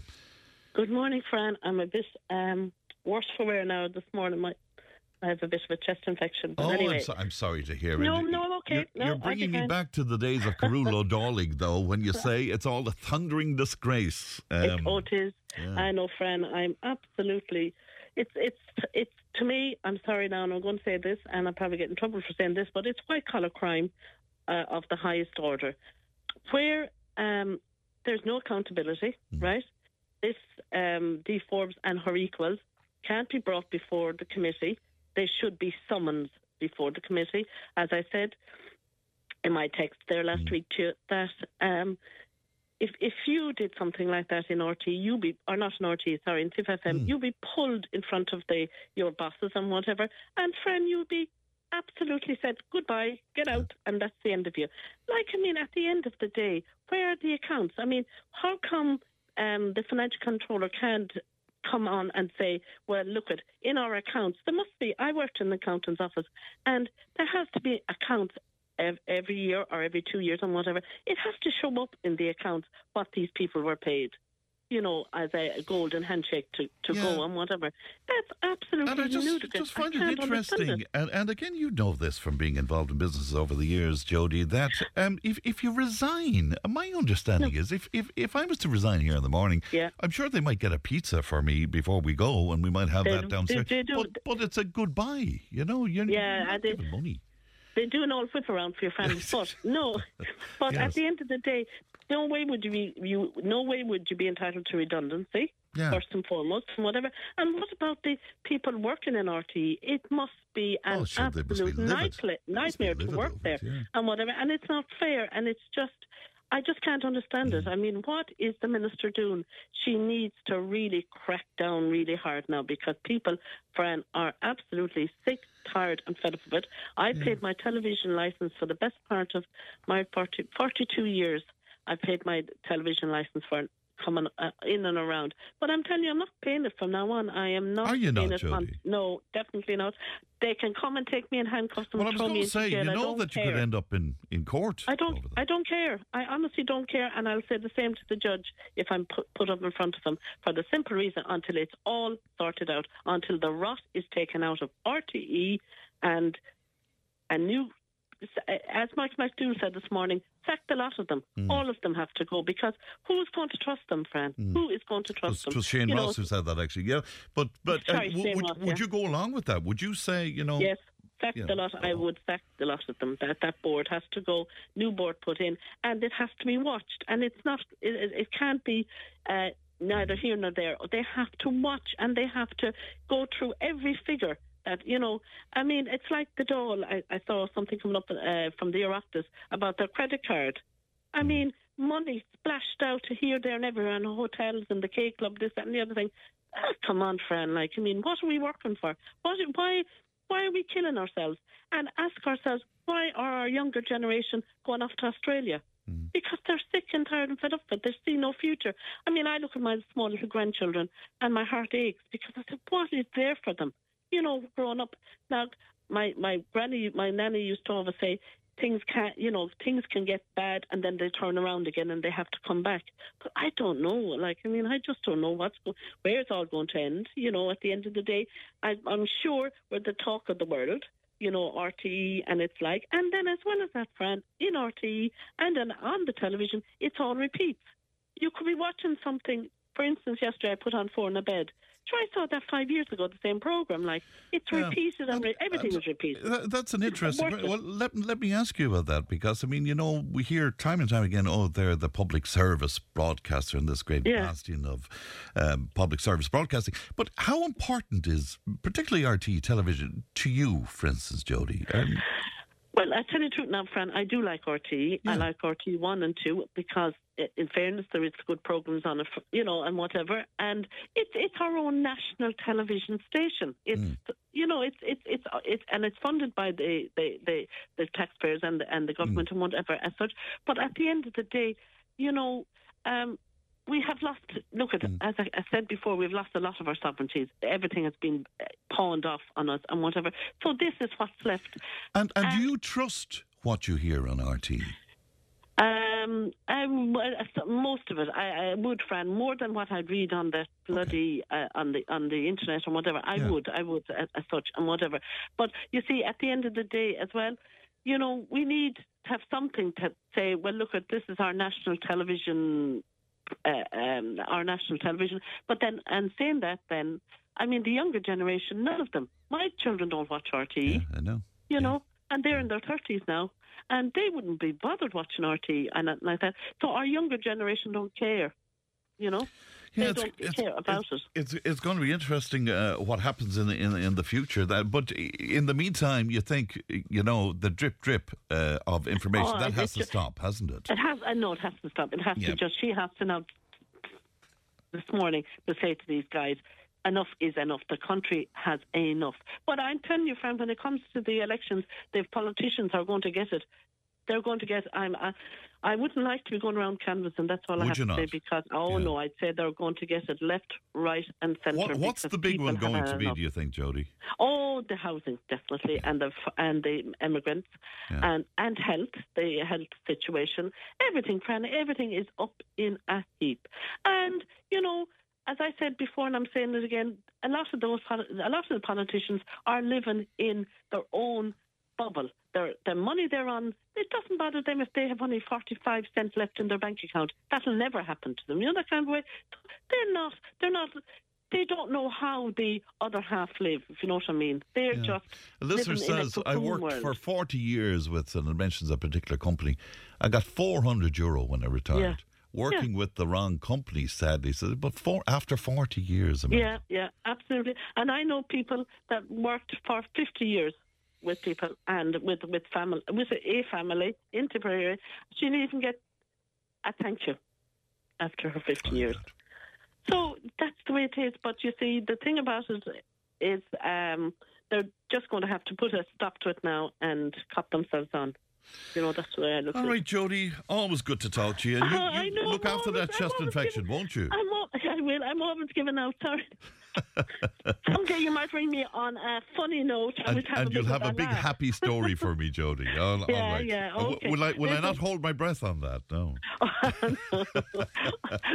Listen, mind yourself, and You I'll talk to you soon. You Okay, too. mind Bye bye, Jody. bye, Bye you now. That's uh, Jody speaking to us this morning. Um, sick to the teeth of hearing about RTE, not worth uh, the airtime, Fran. Uh, and uh, Patrick, nice. Don't go to RTE. I- It's it's not. a- They're not exactly ringing me. I promise you. Somebody else saying the content on RT is so bad they should be paying viewers uh, 180 euro, not charging them. All right, then we'll take a break. Back in a moment. If it matters to you, it matters to us. Call Tipp today on 1 800 938 007. Tipp FM's Tipp Today with Fran Curry. In association with Slattery's of Puckane, Tipperary's main Peugeot dealer. Slattery's Garage Puckane, the name you can trust for over 50 years in the Premier County. Slattery'sGarage.ie. Join the conversation in Tipperary. Contact us through Facebook, Twitter, or email tipptoday at tippfm.com. A research a study from the University of Cambridge has suggested that school uniforms are discouraging students from being physically active, uh, posing the often asked question should school uniforms be banned altogether at this uh, stage? Well, journalist and columnist with the Irish Times and also podcaster Jen Hogan joins me now. Jen, good morning to you. Good morning, Fran. How are you? I'm very well, Jen, and thanks for making time for us uh, this morning. Um, Always a pleasure. What about this? Um, you know, we ask this a couple of times a year, I, uh, mm. I think. Should school uniforms be banned altogether? But uh, does that make sense to you that the uniforms are discouraging students from being physically active, Jen?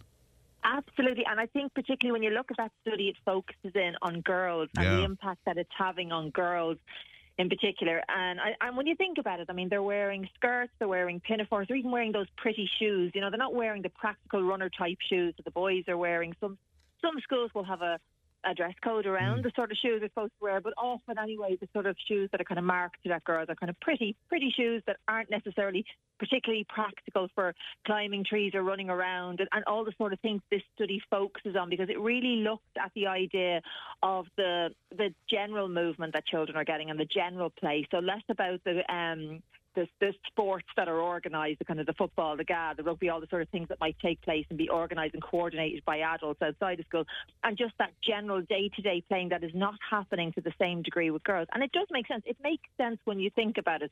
How could you have the same freedom to cartwheel, to climb, to do different things that children do when you Mm. have a worry that your skirt might go up over your head? You know, that's or, or that your shoes aren't. aren't Of course, And- yes.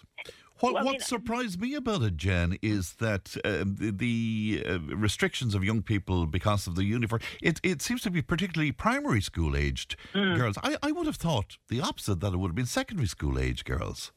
Well, we already know, I suppose, by the time that children or teenagers get to secondary school, there is a massive drop off in sport, and that happens with boys too. But the, it's a very dramatic fall off um, in sport and movement for girls once they reach the teenage years. But the fact that it is impacting girls from such a young age, when you might think that maybe they've less things that might concern them, there's less things at play that, that contribute to this whole drop off that we see in the teenage years is, is really worrying. I mean, there's a multitude of reasons that kids drop off at teenage years. It's things like body image, um, puberty, a belief sometimes that sports just for boys, um, co- even the demands of their studies and other other things going on in their lives, a la- lack of Mm. interest, lack of motivation, the competitive nature of sports and how that, that increases as it gets so as children and teenagers get older, all contribute to teenagers dropping off. But when we see this with young children, we know we have a real problem. And I mean, people have very mixed views around uniforms and whether or not we should hang on to them. Some people think it's time to allow children, you know, be individual. We're all mm. about supposedly celebrating diversity and individuality and allowing children to, you know, dress as they want. Others have concerns around bullying and the, the likes of bullying or the likes the potential for bullying if brands come into it and some mm. parents can't afford to keep mm. up with others. And then there's the practical side of it, the fact that when you don't have to think about what you're going to put your kids into every day, that that's quite the bonus. You know, everybody's dressed the same and you have the one thing. But there is a simple solution to this.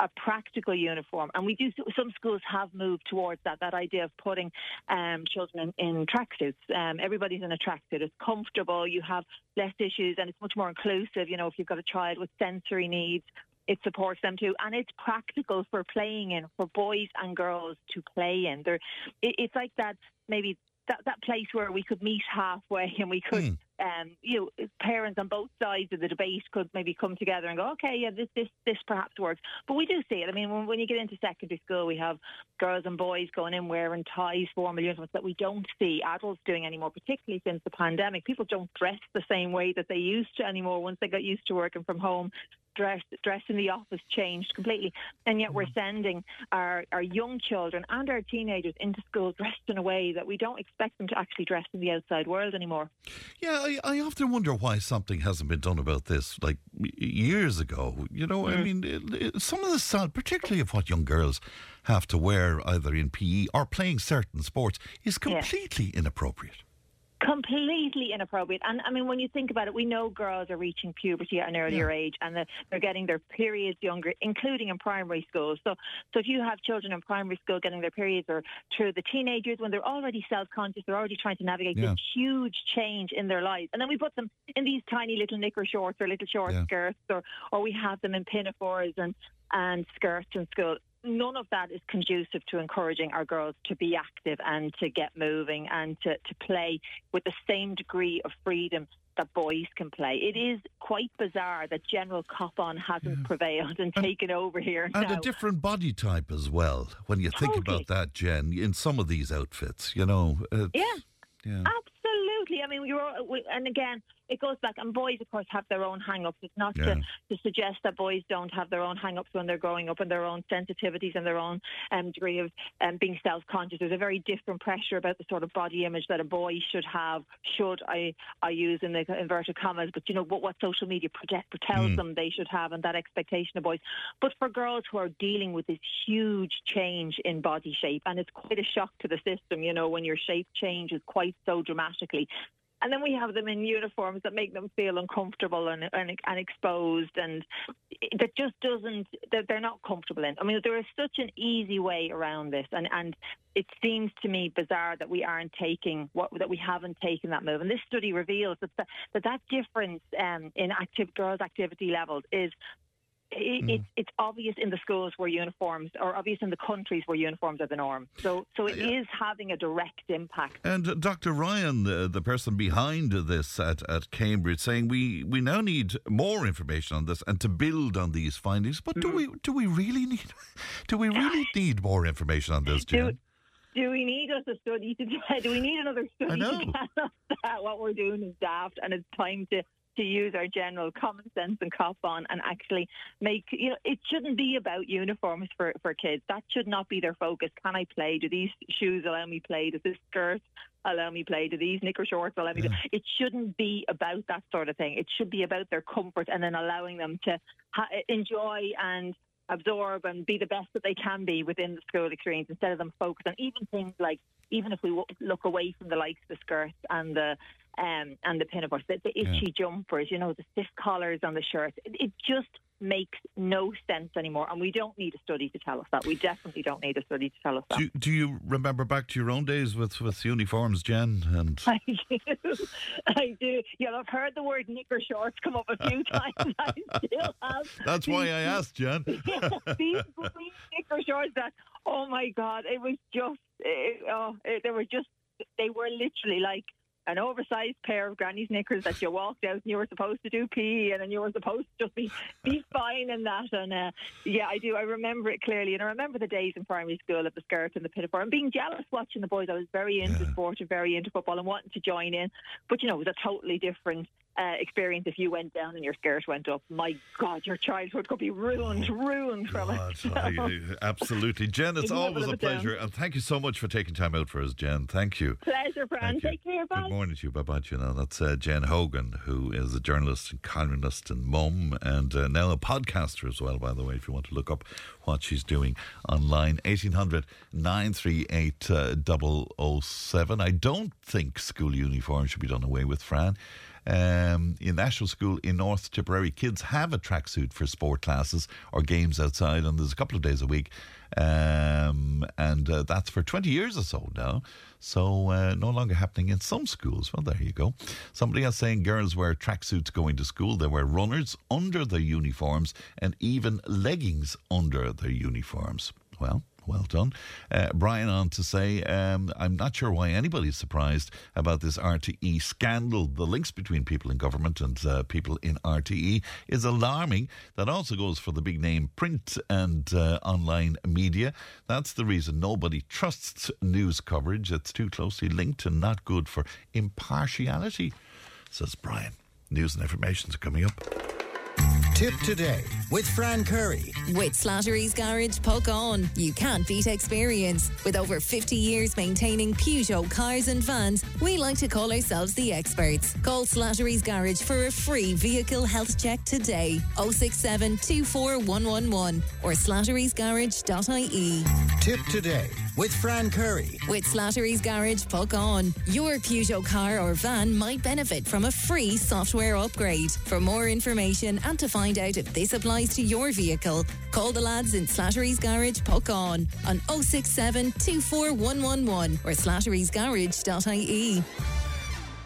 Uh, thanks very much indeed, Pat, and uh, you're welcome back. Uh, one listener says if you do away with the uniforms that makes them all equal, you will have the kind of stuff some of us went through uh, when the haves uh, wear all the expensive sports gear and the have-nots uh, from pennies and duns and create a difference straight away. Not a good idea. That's a very, very valid point uh, indeed. Somebody else saying, Fran, I think kids should have uniforms, but girls should be allowed to wear trousers, especially uh, with the cold weather. My daughter was uh, so cold this winter in school. It's an all girls school, and trousers are not allowed. Mixed schools allow girls wear skirts or trousers. My daughter plays plenty of sports in school, but has to bring gear most days and changes into her tracksuit before and after her sport.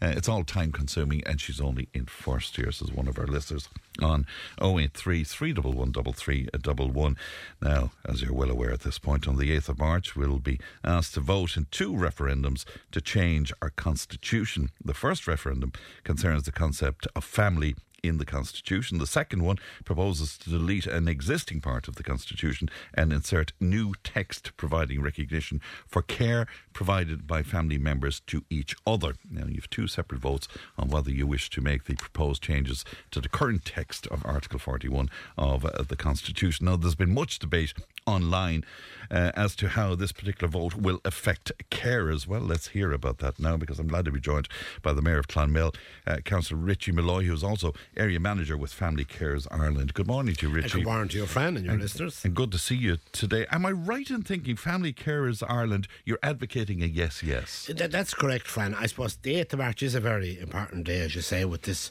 referendum coming up, and you'll be asked two questions on the day. The first one there is amend Article 41 to provide for a wider concept of a family just beyond the marital family. That's, I mean, traditionally would be the mum and the dad, and that would be the family and the married family.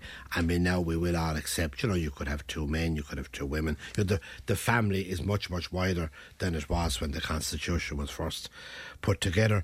The second question then is delete Article 41.2 to remove the text on the role of women in the home and insert a new article 42b which will finally recognise the word family carer. And while we in family carers accept the wording could be a lot stronger but it's the first time that the word carer has been mentioned in the constitution. And the other line of that would be that we have to also accept like, while the majority of carers in the country are women but there is a, a certain I mean, there could be 30% of carers are male. Would it carers. be as high as that? It would. It would. They're not as well known yeah. because I suppose a lot of male carers don't tend to go to like organisations such as us, they mightn't become members of support groups. But in the census, you'll see there is a huge percentage of male carers out there.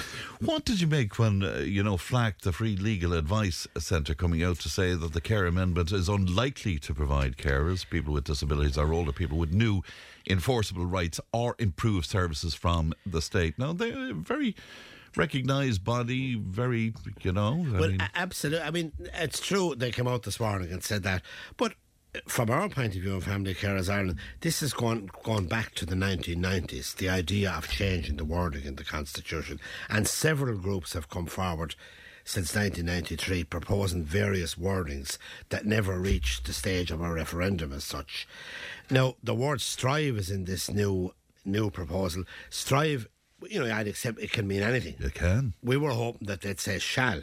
Yes. You know, that they'd actually be obliged to well, provide stri- But the word strive doesn't oblige them, Richard. It doesn't oblige, but at the same time, my gut thing in this is that it's a tiny, tiny step forward, and that's why I'd be advocating to vote both yes to both questions in the referendum, because if you vote no, it'll stay exactly the same, and if it's taken 20 years to get this wording out of the government, it's just going to be left there. Right. and then we'll be exactly where we So, are. so what FLAC is saying, it won't change the mind of your of your your, your organisation. uh, there is a number, I suppose, just to say, there is a number number of organisations have come out to support, and that would be the National Women's Council of Ireland, because there was a kind of a thing online there for a while saying that this legislation was somehow anti-women or taking the role of the woman. well, it takes the word "woman" out of the It takes constitution, the which woman- which is offensive to a lot of people. Offensive a lot of it, and I know talking to young, say, teenagers Hmm. and that now, they couldn't see what was this thing about the woman in the home.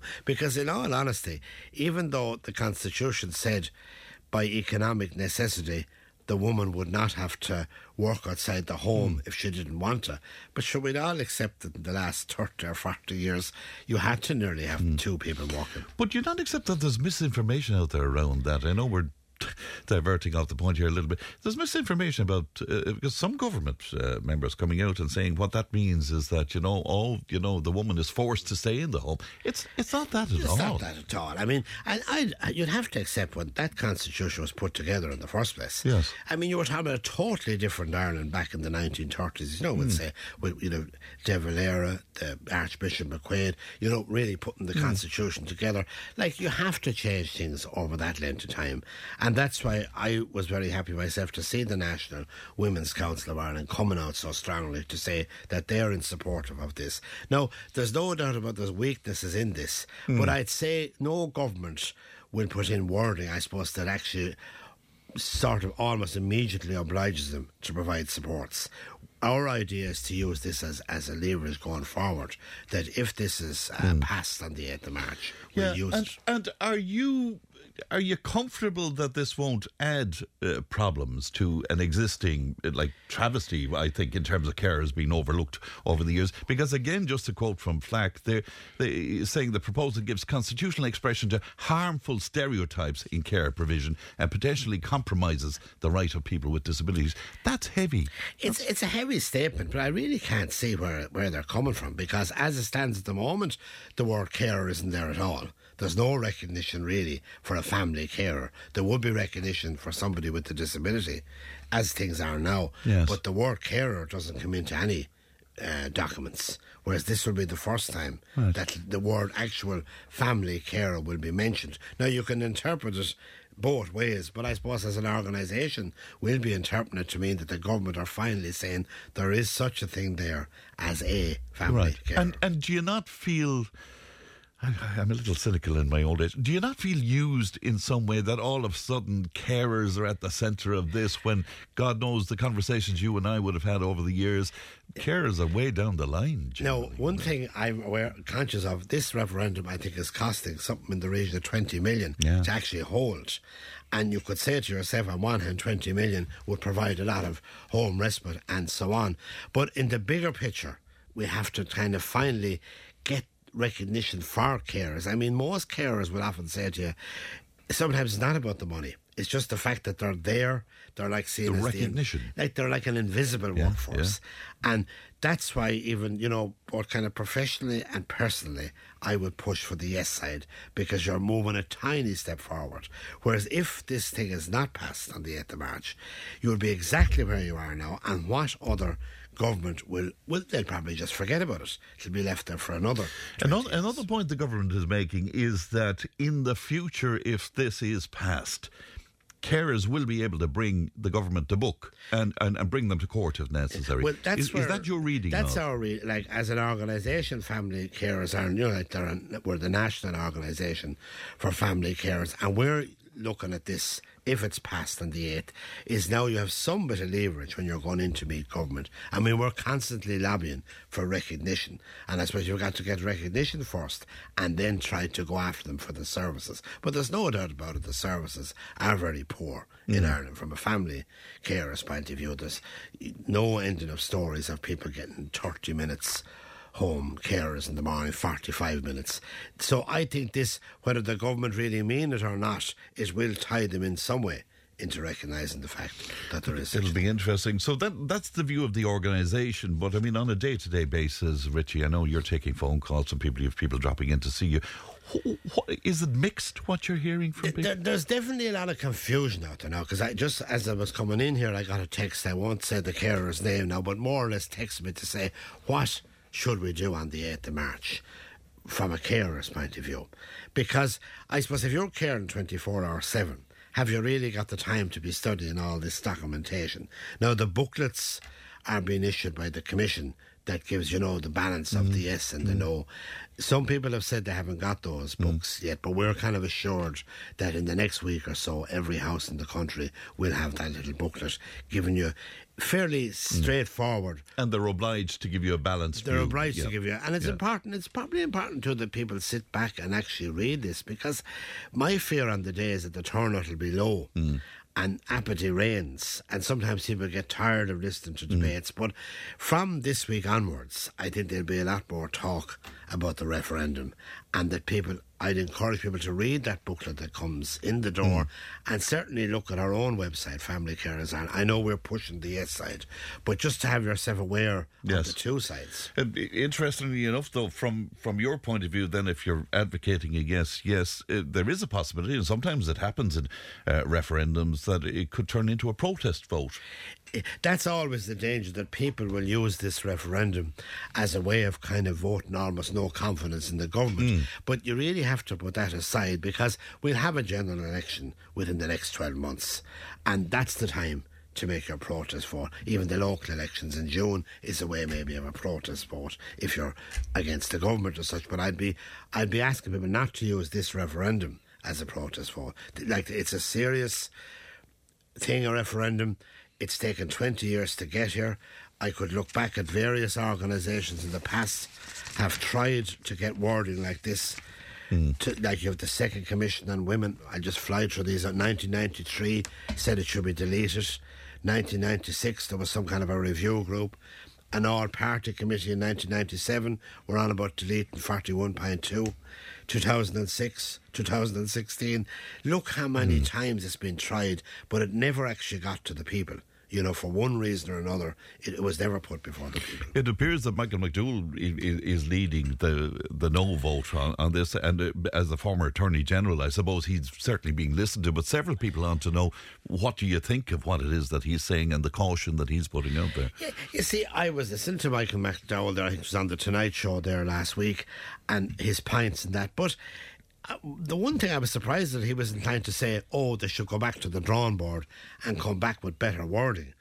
But in 20 years, they haven't come up with this wording. And, you know, even in fairness, Michael McDowell would have been a minister in hmm. various governments, and they didn't come up with any because they know how difficult it is to come up with suitable wording.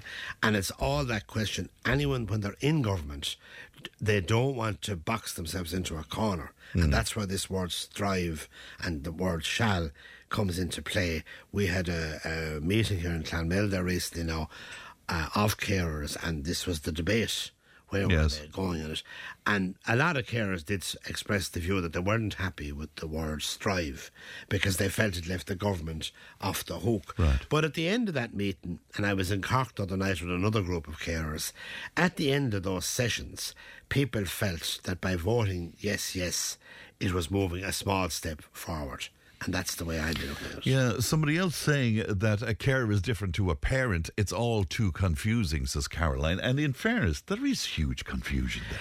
There is because even when you go back to how do you define a carer? Yeah. Certainly, when I started with the organisation, most people felt that carers were coming from the HSE, a professional carer, and I'm always at pains to talk that we're talking about the family carer and who are the family carers. And the family carer can be the grandmother, the grandfather, an aunt, maybe a neighbour up the mm. road could be looking after an elderly person. So it is, that often gets mixed up in this, but we really are stressing it's the family carer that we're talking about, and it's the same for this um, article. All right, and thanks for that. Before I let you go, Richie, still getting reports here about water over the weekend in, in, in Clonmel. Outages again? Yeah, I mean, it was shocking. Now, I don't know how many calls I got over the weekend. There was a burst pipe just to do with the my the Monroe supply. I mean, the biggest problem with Uisce Éireann at the moment is most of these outages happen at the weekend. Very difficult to contact anyone in Irish Water. The council there since last September are really out of. We're not informed as such when there's an outage. We can go onto the website. We have a special designated number for Yeah. public reps. Does that Monday does that Friday. work? That that magical number. The trouble with that number is it mainly operates Monday to Friday. Oh. And when we ring that number, you're talking to people in a call centre. And if you don't have the exact Eircode where you're talking about, you're lost for one thing. But I find they're very slow at coming back with the updates when it's going to be restored. I mean, the biggest mistake definitely was setting up Uisce Éireann to begin with. Millions were wasted on it. They in turn are coming back to the county council to go out and actually repair it. It seems they've created an extra layer for no reason. But uh, really, Uisce Éireann seem to be starved of funds. That seems, and the the network in Clonmel in particular hasn't really been upgraded since the fifties. And the outages are they sorted now, or will they be sorted? My today? understanding is it came back yesterday Oh, evening, did the it? Okay. particular one over this weekend. But there's not a weekend that goes by that there's not some outage. And until the government really allocate proper funding, I would say, to Uisce Éireann, they've just created this name, but no funding behind it. All right, uh, Richie. Thanks for your time this morning. Thank you. we'll take a break. Back with more in just a moment. Tipp FM's Tipp Today with Fran Curry. In association with Slattery's of Puckane, Tipperary's main Peugeot dealer. Slattery's Garage Puckane, the name you can trust for over 50 years in the Premier County. Slattery'sGarage.ie. Tipp FM's Tipp Today with Fran Curry. In association with Slattery's of Puckane, Tipperary's main Peugeot dealer. Slattery's Garage Puckane, the name you can trust for over 50 years in the Premier County. Slattery'sGarage.ie. Welcome back to Tipp Today. 1800 938 007. The text and WhatsApp is 083 311 3311. A huge amount of correspondence in following my chat there with uh, Mayor of Clonmel, uh, Richie Molloy, also, of course, manager, area manager of Family Carers Ireland. It is something we will get back to, needless to say, but thank you very much indeed for that. Uh, 083 311 3311. Tipperary Women in Business on Tipp FM. Funded by Coimisiún na Meán with the television licence fee. Tipperary's Tipp FM. And as you know, we're featuring uh, women in business in this particular slots, and we'll be doing so for the next few months. But I'm delighted today uh, to be joined by a young woman, and that's uh, Gina Kazimierek uh, of uh, Genie Nails in Cashel. Good morning to you, Gina. How are you? Morning. I'm good. And yourself? Did I mangle that lovely surname? no, it's all right. All right. what is the proper pronunciation of it? Um, Kacimierek. Oh, Lord. I, I did. And is, is that Polish? Yes. Okay. But tell me about your background. I'm actually born in Germany. Okay. Yeah, I moved here when I was just about turning six. So I've been here 15 years. All right, so that explains the lack of accent and, and the like. It's lovely to have you in today. 22 years old and a businesswoman. Um, Yeah. Does that surprise a lot of people? Yeah, yeah, I am quite young. Yeah. I would say they wouldn't like when I say, "Oh, I own Genie's Beauty" or something. They'd be like, "Oh, what? Yeah, really?" Like, and I'm like, "Yeah." Yeah, they can't believe that somebody of your age would be an entrepreneur, I suppose, a business Yeah. person. Yeah. So tell me about that. Um, was this always something you wanted to do going through school? Um, no, I actually like. Um, it wasn't my first career choice going into like nails or anything. It just I just kind of fell into it. Um, I I was in school and I just I only got my nails done like three times and I I just loved it. I just I loved having them done. I loved the feeling of them and everything. So I started looking at a lot a lot online about videos and how they do them and everything. And I just I loved acrylic, like mainly acrylic.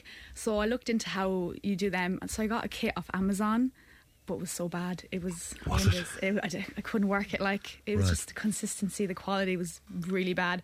So I invested in professional products, and I loved it. Like I really did. The only problem was they didn't last long. They fell off within a week. So I was like, I'm going to do a course. Hmm. So that's when I did in Dublin acrylic course, and yeah, it, I qualified and I, they stuck. That that's kind of interesting. So it wasn't that you set out to be a business person, but you, this this line that you're in really it, it it just struck home with you and, and made you very passionate about it. Is that yeah, Is that it? Yeah. yeah. I I just loved it. I Yeah. loved doing. I'm just sitting there doing nails all day. All right. So it's one thing then to get an idea and say I'd love to do this, but getting it up and running is a whole other ball game. Will you tell me about it that? I didn't expect it. Like honestly, there were so many things I didn't know even exist that I had to get done. Like what? Getting into it, like just like like um, getting into the space and then all the qualifications, need all the paperwork, all the um, tax, like around like just owning a commercial space and everything. I, I didn't know that was a thing until I actually went and did it. So I was very And insurance, public liability. Yeah, that as well. that That's too, so yeah. important. Like you, you need it definitely. Right. Did, did it? Was it so daunting at times that you might have said, "Ah, I don't know, I don't know." Yeah, but it's so important to have a very supportive circle, like your friends and family. They're really supportive, so that kind of helped me stay on topic, like stay, keep going, because they were all like, "It's going to work out in the end." So Yeah. yeah, it was. So tell me about uh, what the story is at the moment. You have uh, a space in Cashel. I do, yeah. Okay, do. and it's called. Jeannie's Beauty. It's at um, One Ladyswell Street. Very good indeed. I love the town of Cashel, needless to say. But of course, Cashel is booming now. Yeah. Um, so much going on there, and the Palace Hotel has been such a positive. Has that played into your business as well? Do you think? Um, I'd say uh, it will because I, I know Cashel is still continuously growing. Yeah. Like I can tell by how many houses are being built and like just the commercial spaces were going. Like they come and they go straight away. So even finding one was very difficult. Yeah, we were talking about being young and how that might surprise people.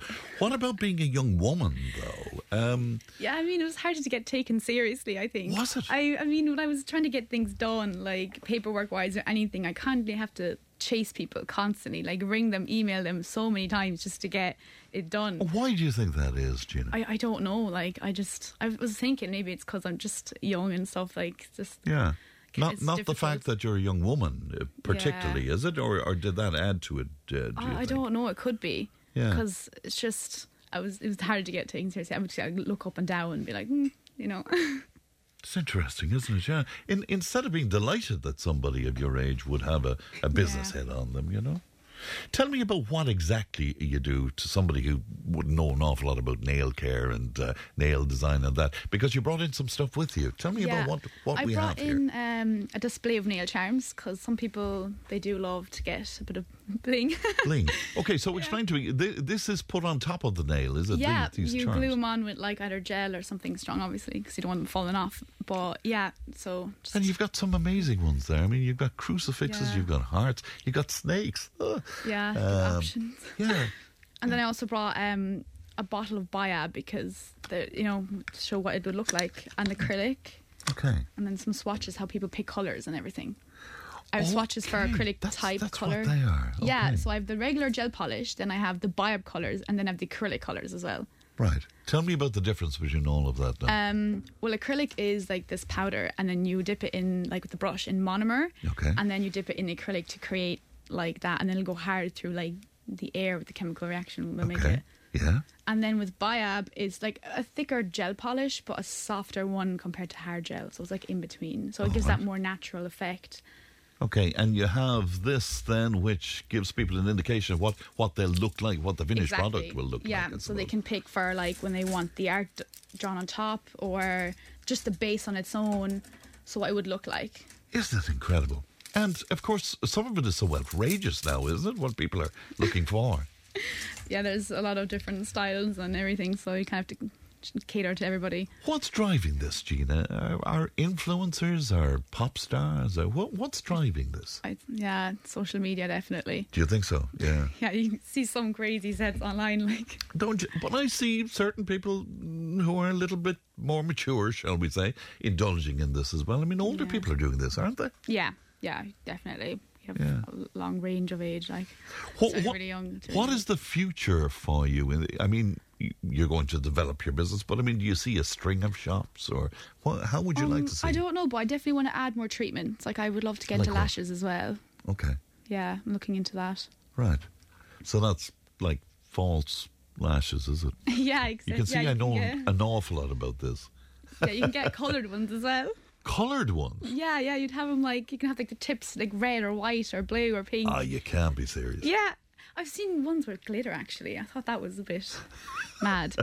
They'd have like little hearts on their eyelashes. I was like, whoa. Wow. Okay. And again, this is coming from social media. Yeah, I've seen that online. Yeah. Yeah. I haven't seen anyone with in person though, but I have seen it online. Right, very good. Do people tend to come to you around the the time for weddings or family celebrations or stuff, or is it just in general they're getting this work done? In general as well, yeah.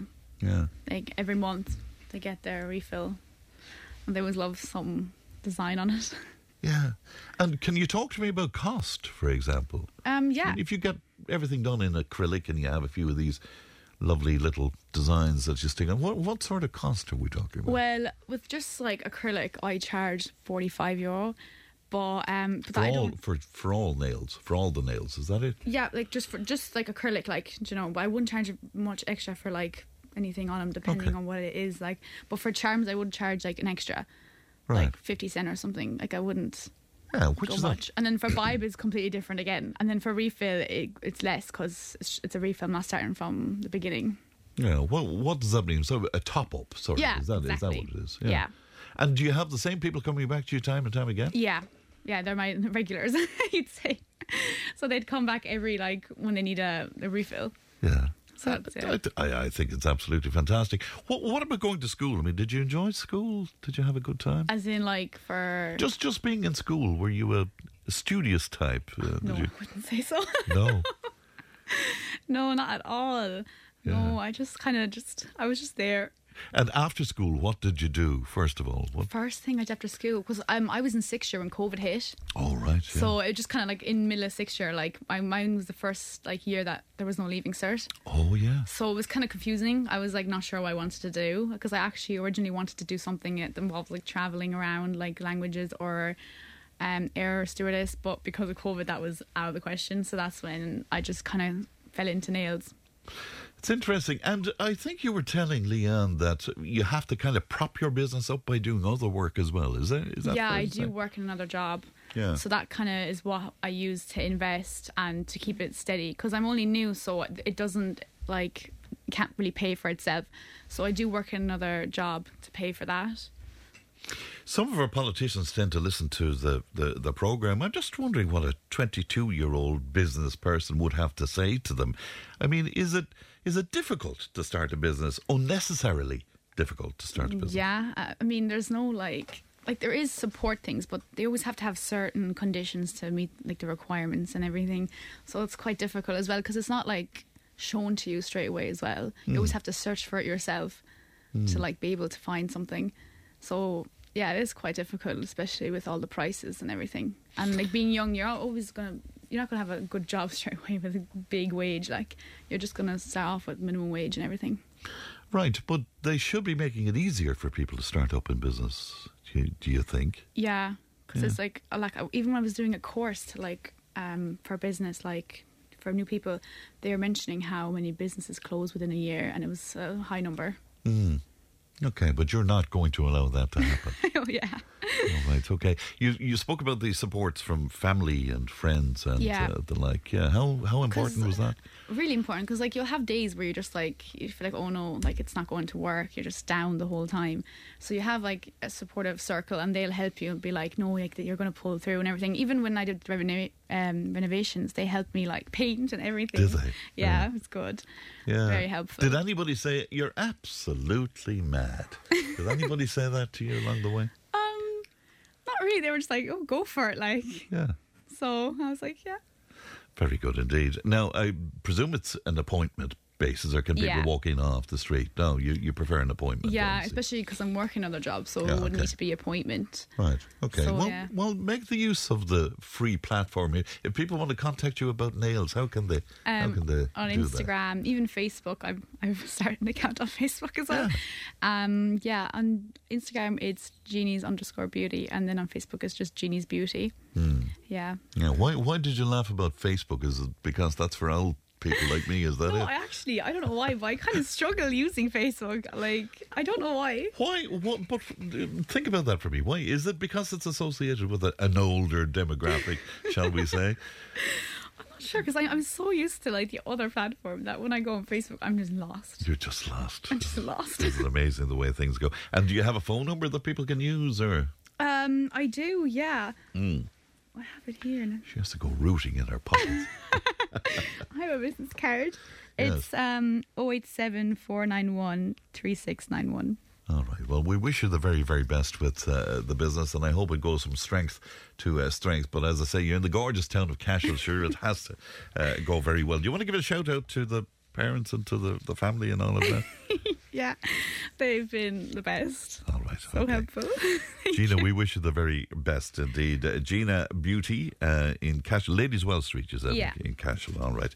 Uh, great to see you today and congratulations. Thank you. We'll take a break. Back with more in just a moment. Join the conversation in Tipperary. Contact us through Facebook, Twitter, or email tipptoday at tippfm.com. If it matters to you, it matters to us. Call Tipp today on 1 800 938 007. Now, a meeting is taking place in Mullinahone this week with a view to setting up a first responders group in uh, the area. And anybody familiar with the work of the first responders in Newcastle would know what a vital and often uh, life saving service they provide. Well, Linda Adriano is uh, chairperson of Callan First Responders, and she's involved in the uh, meeting this week, and she joins me now. Good morning to you, Linda. Good morning, Fran. How are you? I'm very well, and thank you so much for your time uh, this morning. No, not at all. Thank you. Will you tell me about first responders and the importance of the work that uh, you're doing? Sure. Okay. Well, we originally set up in, in Callan um, in May 2022. And at the time, we'd gone to an information night and said, you know, how it could benefit the community, and what we could do to help our community in particular. And also because the National Ambulance Service are under such pressure to get to locations, especially rural areas, um, that, that these groups could actually help an awful lot. So in May 22, we set up. Um, we will actually be getting a text from the National Ambulance Service, and it says whether it's a cardiac arrest, chest pain, or stroke. Now, any of these calls could come in, and we have nine responders. We started with a lot less, and it has built up through the time, which is fantastic. Uh, we will then be alerted to that emergency. We will leave, and we can get to that emergency between three and five minutes. 3 minutes has been our fastest. Uh, and when you look at Callan for that size, we have different volunteers who live in different parts of Callan. So two could arrive in case of cardiac arrest, five could arrive. And the, and this is life saving stuff, Linda, isn't it? Absolutely, absolutely. I mean, at the end of the day, if we can get there within three or five minutes, we've got a, a you know double, if not triple, a chance of saving somebody's life. And we also carry defibrillators, so AED, with us. So if we get there, we can basically start CPR straight away. Somebody of the family may have started already, but we can start CPR and the AED attached. Again, we, we give the patient an extra chance of survival. Uh, we keep the patient going then until the ambulance arrives. And what about the kind of training that you have to undergo? So we have instructors. We've got two instructors in our group now. And again, it's personal development as we go along. Um, we will train the volunteers to, it's called PHECC, so Pre Hospital Emergency Care Council training. So fully certified to be a community first responder. And they will learn everything from how to deal with a cardiac arrest down to a stroke or possible chest pains that may not be linked to cardiac arrest or heart attack, but the patient doesn't know that. So we're there straight away to help and assess the patient. It's, it's incredible. We- is yeah. it very difficult to get those qualifications, though? And and how much time are we talking about, Linda? Well, the volunteering, as we said, we're going to try and help Mullinahone set one up if that's something that they want to do. Yeah. And with their training, it would be um, a number of hours to get the PHECC training. And you're, you already were talking a good, you can give it at least six, seven hours to get a really good detailed course. And after that, then each category, then we would train and train and train in cardiac arrest scenarios, be out outdoors, somewhere be indoors. Same for chest pains, we get people to do role plays, and we keep going through this training. And for a new group setting up, you are going to be training every week. That's just look, you can't go live with the ambulance service until you are fully confident. And anyone new joining the group as well doesn't go live till they're confident, and they don't have to. Yeah, it's a, it's a, you'd want to be a calm, cool, collect sort of person, though. I guess, Linda, would you? Absolutely, Yeah. yes.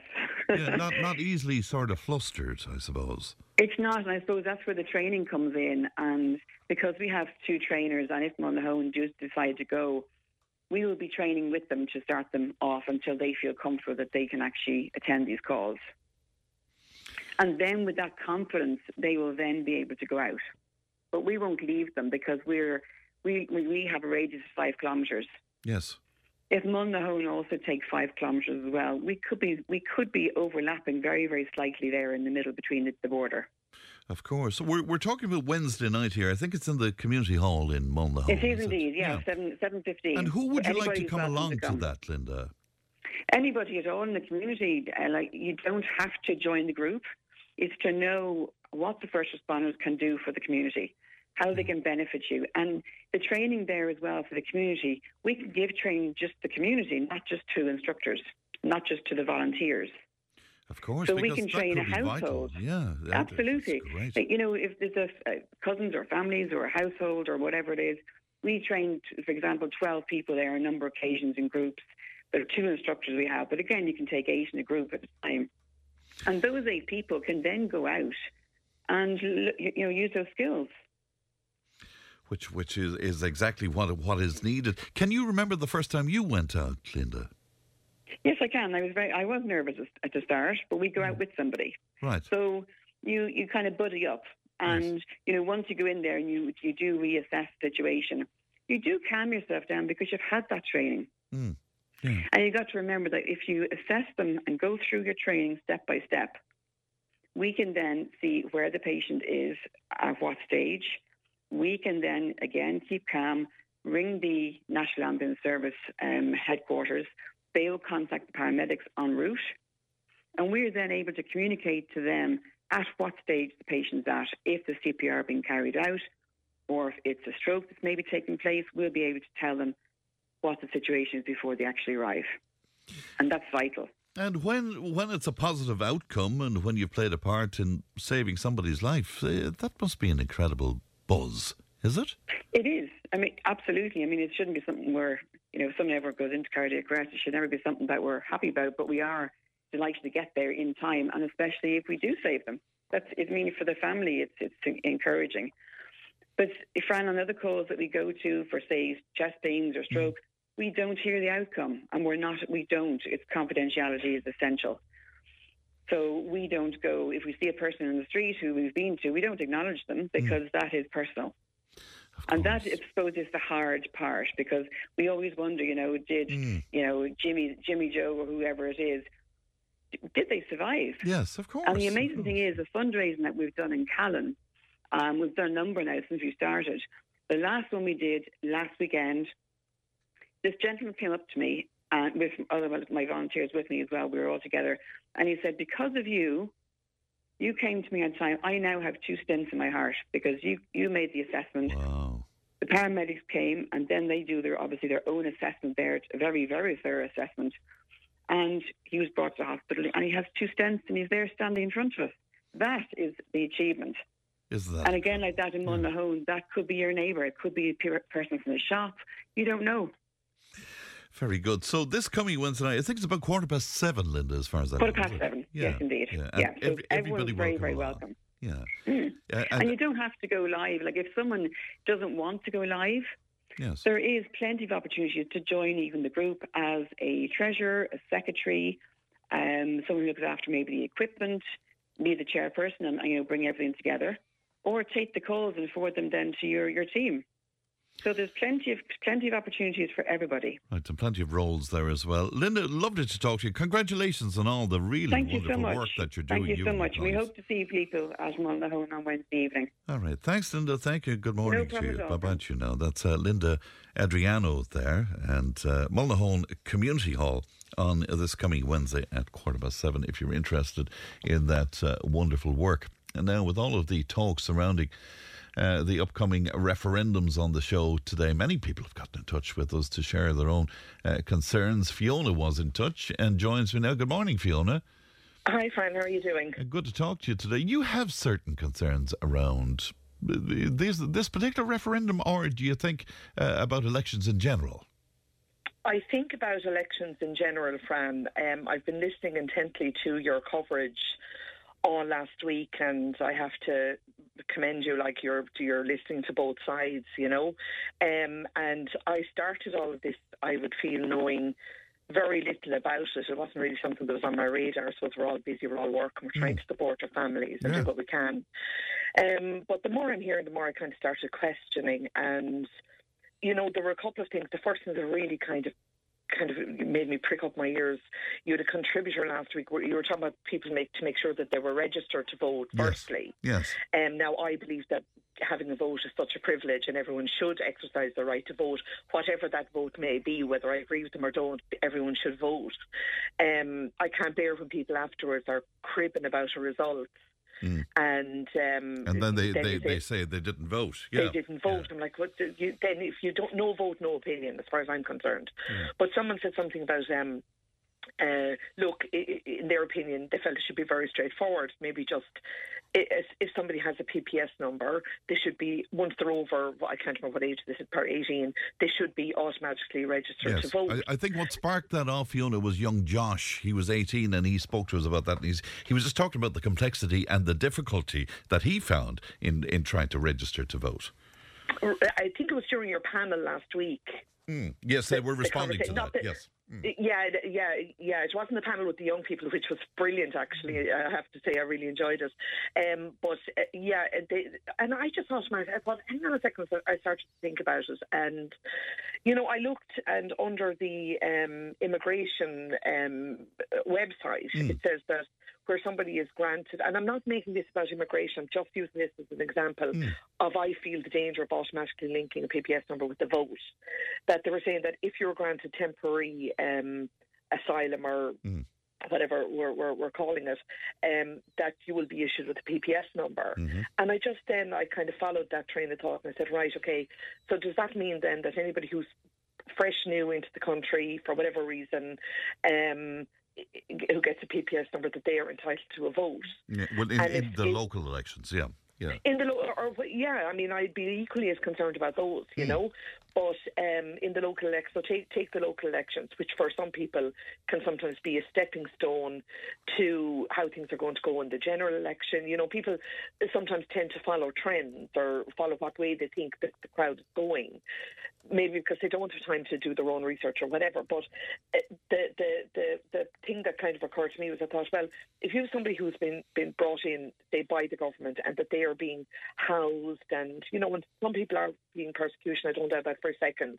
Um, you know, and it's great that we do what we can to help. But you know, are you going to bite the hand that's feeding you? Are you going to vote against? Uh, what you see as a government Right. who's So you bringing think you they might help you. feel feel obliged in some way, almost? Or... Not even obliged to, but I just think that they will feel um, feel that this, these are the people they should vote for. Look at everything they're doing for us. You know, and, and your, your concern around that is that it might skew uh, the result in some One ways. hundred percent, Yeah. one hundred percent. I'm, I'm. It's not even a concern. It's, it's. I'm, I'm. I go so far as to say I'm certain it would skew any results. And I think, the app- I think nobody should be allowed to vote in this country until they've been here for about five years. You know, like you have to live in a community, you have to live in a country to get a feel for it and to, to learn a bit. Because, the, the, you know, we've had decades here of people. Oh, I, I and uh, Fran, I was reared in a staunchly Fianna Fáil household, and everyone belonging to me would have voted Fianna Fáil. And uh, I'm probably the first generation that thought, well, hang on a second now, what do they actually, what are they saying, what do they stand for? And I would, you know, and I, uh, that's not to say anything about the people who went before me. Y- Things were probably simpler, more straightforward, but it's just, uh, and even coming to, to the votes then for this referendum, of course, I, as I said, I'm tuned in all last week. Um, you know, there was there was a, a contributor on last week, I think, and they said, um, I think they said something along the lines of that. The argument, the argument that the the refer- or the, the constitution as it currently stands is keeping women from careers.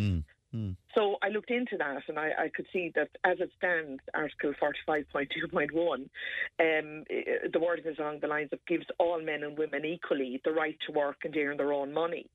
So the Constitution, as I see it, is not keeping anyone from careers. And do you feel Um, that there's misinformation being put out there to get uh, a certain result? Uh, Is that, is that what you're saying to me, Fiona? I'm concerned. I'm concerned. I, I won't go so far as to accuse anyone of, of misinforming, Mm. but I am concerned that there is a narrative being driven for a, a yes vote.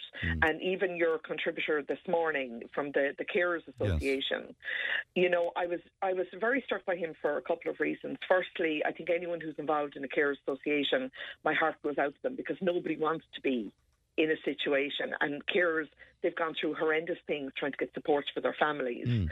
um, and it's it's an absolute national scandal. There's no question about that. And I was struck by a couple of things that he said, you know, um, and I just thought the, the desperate hope that's there beside what he was saying. And I actually wrote down in, in quotation marks, my gut is telling me that uh, voting yes will be a tiny step forward.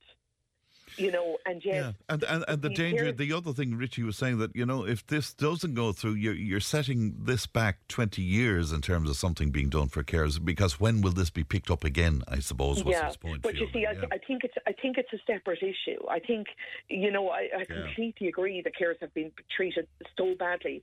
Look, myself and my siblings, we were carers for both my parents when they were towards the end of their lives. You know, it's it's a very difficult situation, and we were lucky. Listen, that was a very brief period in our lives. Mm. People who are carers for for very sick children or family members for years, and they're treated abominably.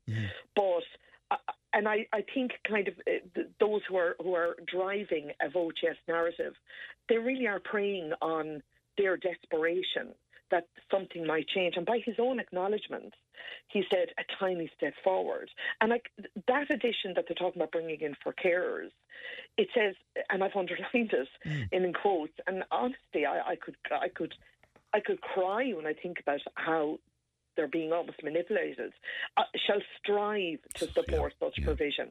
Now, we have all, Fran, stood on the door with politicians in our faces at election time, and they promise them this, that, and the other, telling us everything we want to hear, and, oh, look, I'll always do my best for you. It means nothing. And if you go then, if let's take the emotion out of it and go to uh, Michael McDowell, one of the finest legal minds in the country, like he is absolutely like non-negotiably saying you, you have to vote no for this. And again, I was looking at the durable family relationship. Mm. Yeah, You know, that's, that's the big one, call? isn't it? What what That's exactly is a durable one. relationship? Yeah. What is a durable relationship? And you know, I think that's where the kind of the carers are almost kind of coming in as, you know, that we want to be recognised. You know, if I'm caring for my aunt or my uncle or my mm-hmm. whatever it is, that is a durable relationship, and nobody is doubting that. But good luck to those poor people. Um, driving this through because I can tell you one thing, I can nearly guarantee it, and uh, this isn't my fine mind coming up with this. I'm reading stuff. Michael McDowell has, like, the courts are going to be clogged to the hills with challenges around this. But I can guarantee you one thing: there'll be no problem whatsoever with with the, the, the government driving through. They'll say no, it's in the it's in the constitution. But if somebody challenges and say, well, actually, this word is kind of in the constitution, that's not going to cut it, and they will be defeated at every turn. And here's the thing mm. about carers, Fran: Yeah. they're already at the point of losing the will to live. A lot of them, understandably so.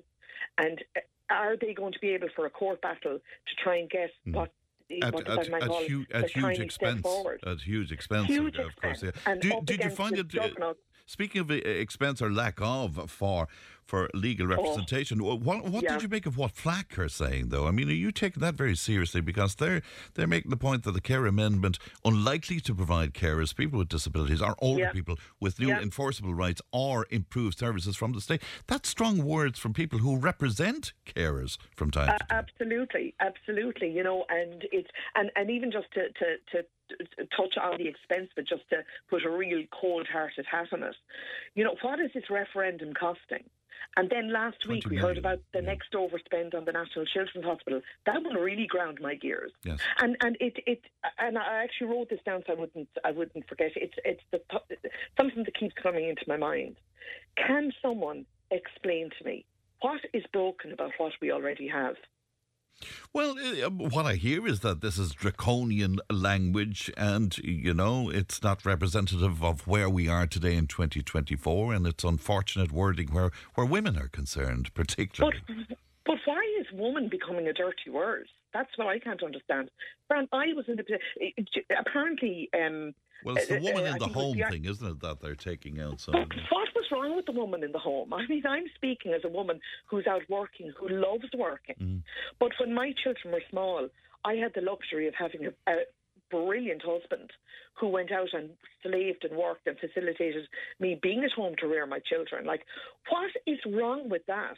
And uh, the, I think it was the Irish Independent conducted a study that showed almost two out of three Irish uh, mothers would prefer to stay at home to rear their children if they had the option and if they're in a financial position to do so.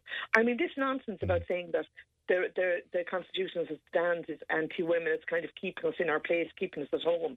Jesus, wouldn't we have the luxury? uh, Wouldn't we love to have the luxury of being able to stay at home? Yeah, because the, the, the point of what's in there is that women should not by necessity have to work outside of the home. Uh, yeah, and- and, and that's, a that's not the reality. Yeah, the, Yeah. it's been interpreted differently, you figure, Fiona. Is that it? Well, it, it, it's proven meaningless. Uh, Meaningless because, you know, has anyone ever challenged the, the, the, the Constitution? Said, you know, I under the Constitution I have the right to, to stay at home, but but because of the cost of living, because of the wasted money gone into referendums and nonsense, um, I mm. have to go out and work because otherwise we will lose my home. I want a home to stay in. Fiona, it's, But- it's fascinating to talk to you, but sadly I'm, I'm out of time. But I hope we can pick this up again at, at some other stage, Fiona. But I appreciate your time and your eloquence today. Thank uh, you for And coming can I on. just can I just quickly say? I know you you're out of time. I just want to quickly say I I really agonise about whether to come on or not. But I think the easiest thing in the world is to come on and trot out the government line. But it's we have to have people who are going to be brave enough to come on and say, "Can everyone please just think about this for a minute?" It's not as straightforward as they're telling you. There are going to be implications down the line that are not good. So I'm kind of shaking here, but I'm I'm glad I came on. Well, well, you sound terrific, uh, and uh, thank you so much for your time this morning, Fiona. We appreciate it. Thank you, and bye bye. Bye bye, Fran. To you now. That's about it for me. Leanne produced Ali, looked after her content today, and uh, the time tunnel is on the way. And I will talk to you tomorrow. Look after yourselves now. Bye bye. Tipp today with Fran Curry. With Slattery's Garage Puckane, you can't beat experience. With over 50 years maintaining Peugeot cars and vans, we like to call ourselves the experts. Call Slattery's Garage for a free vehicle health check today. 067 24111 or slatterysgarage.ie.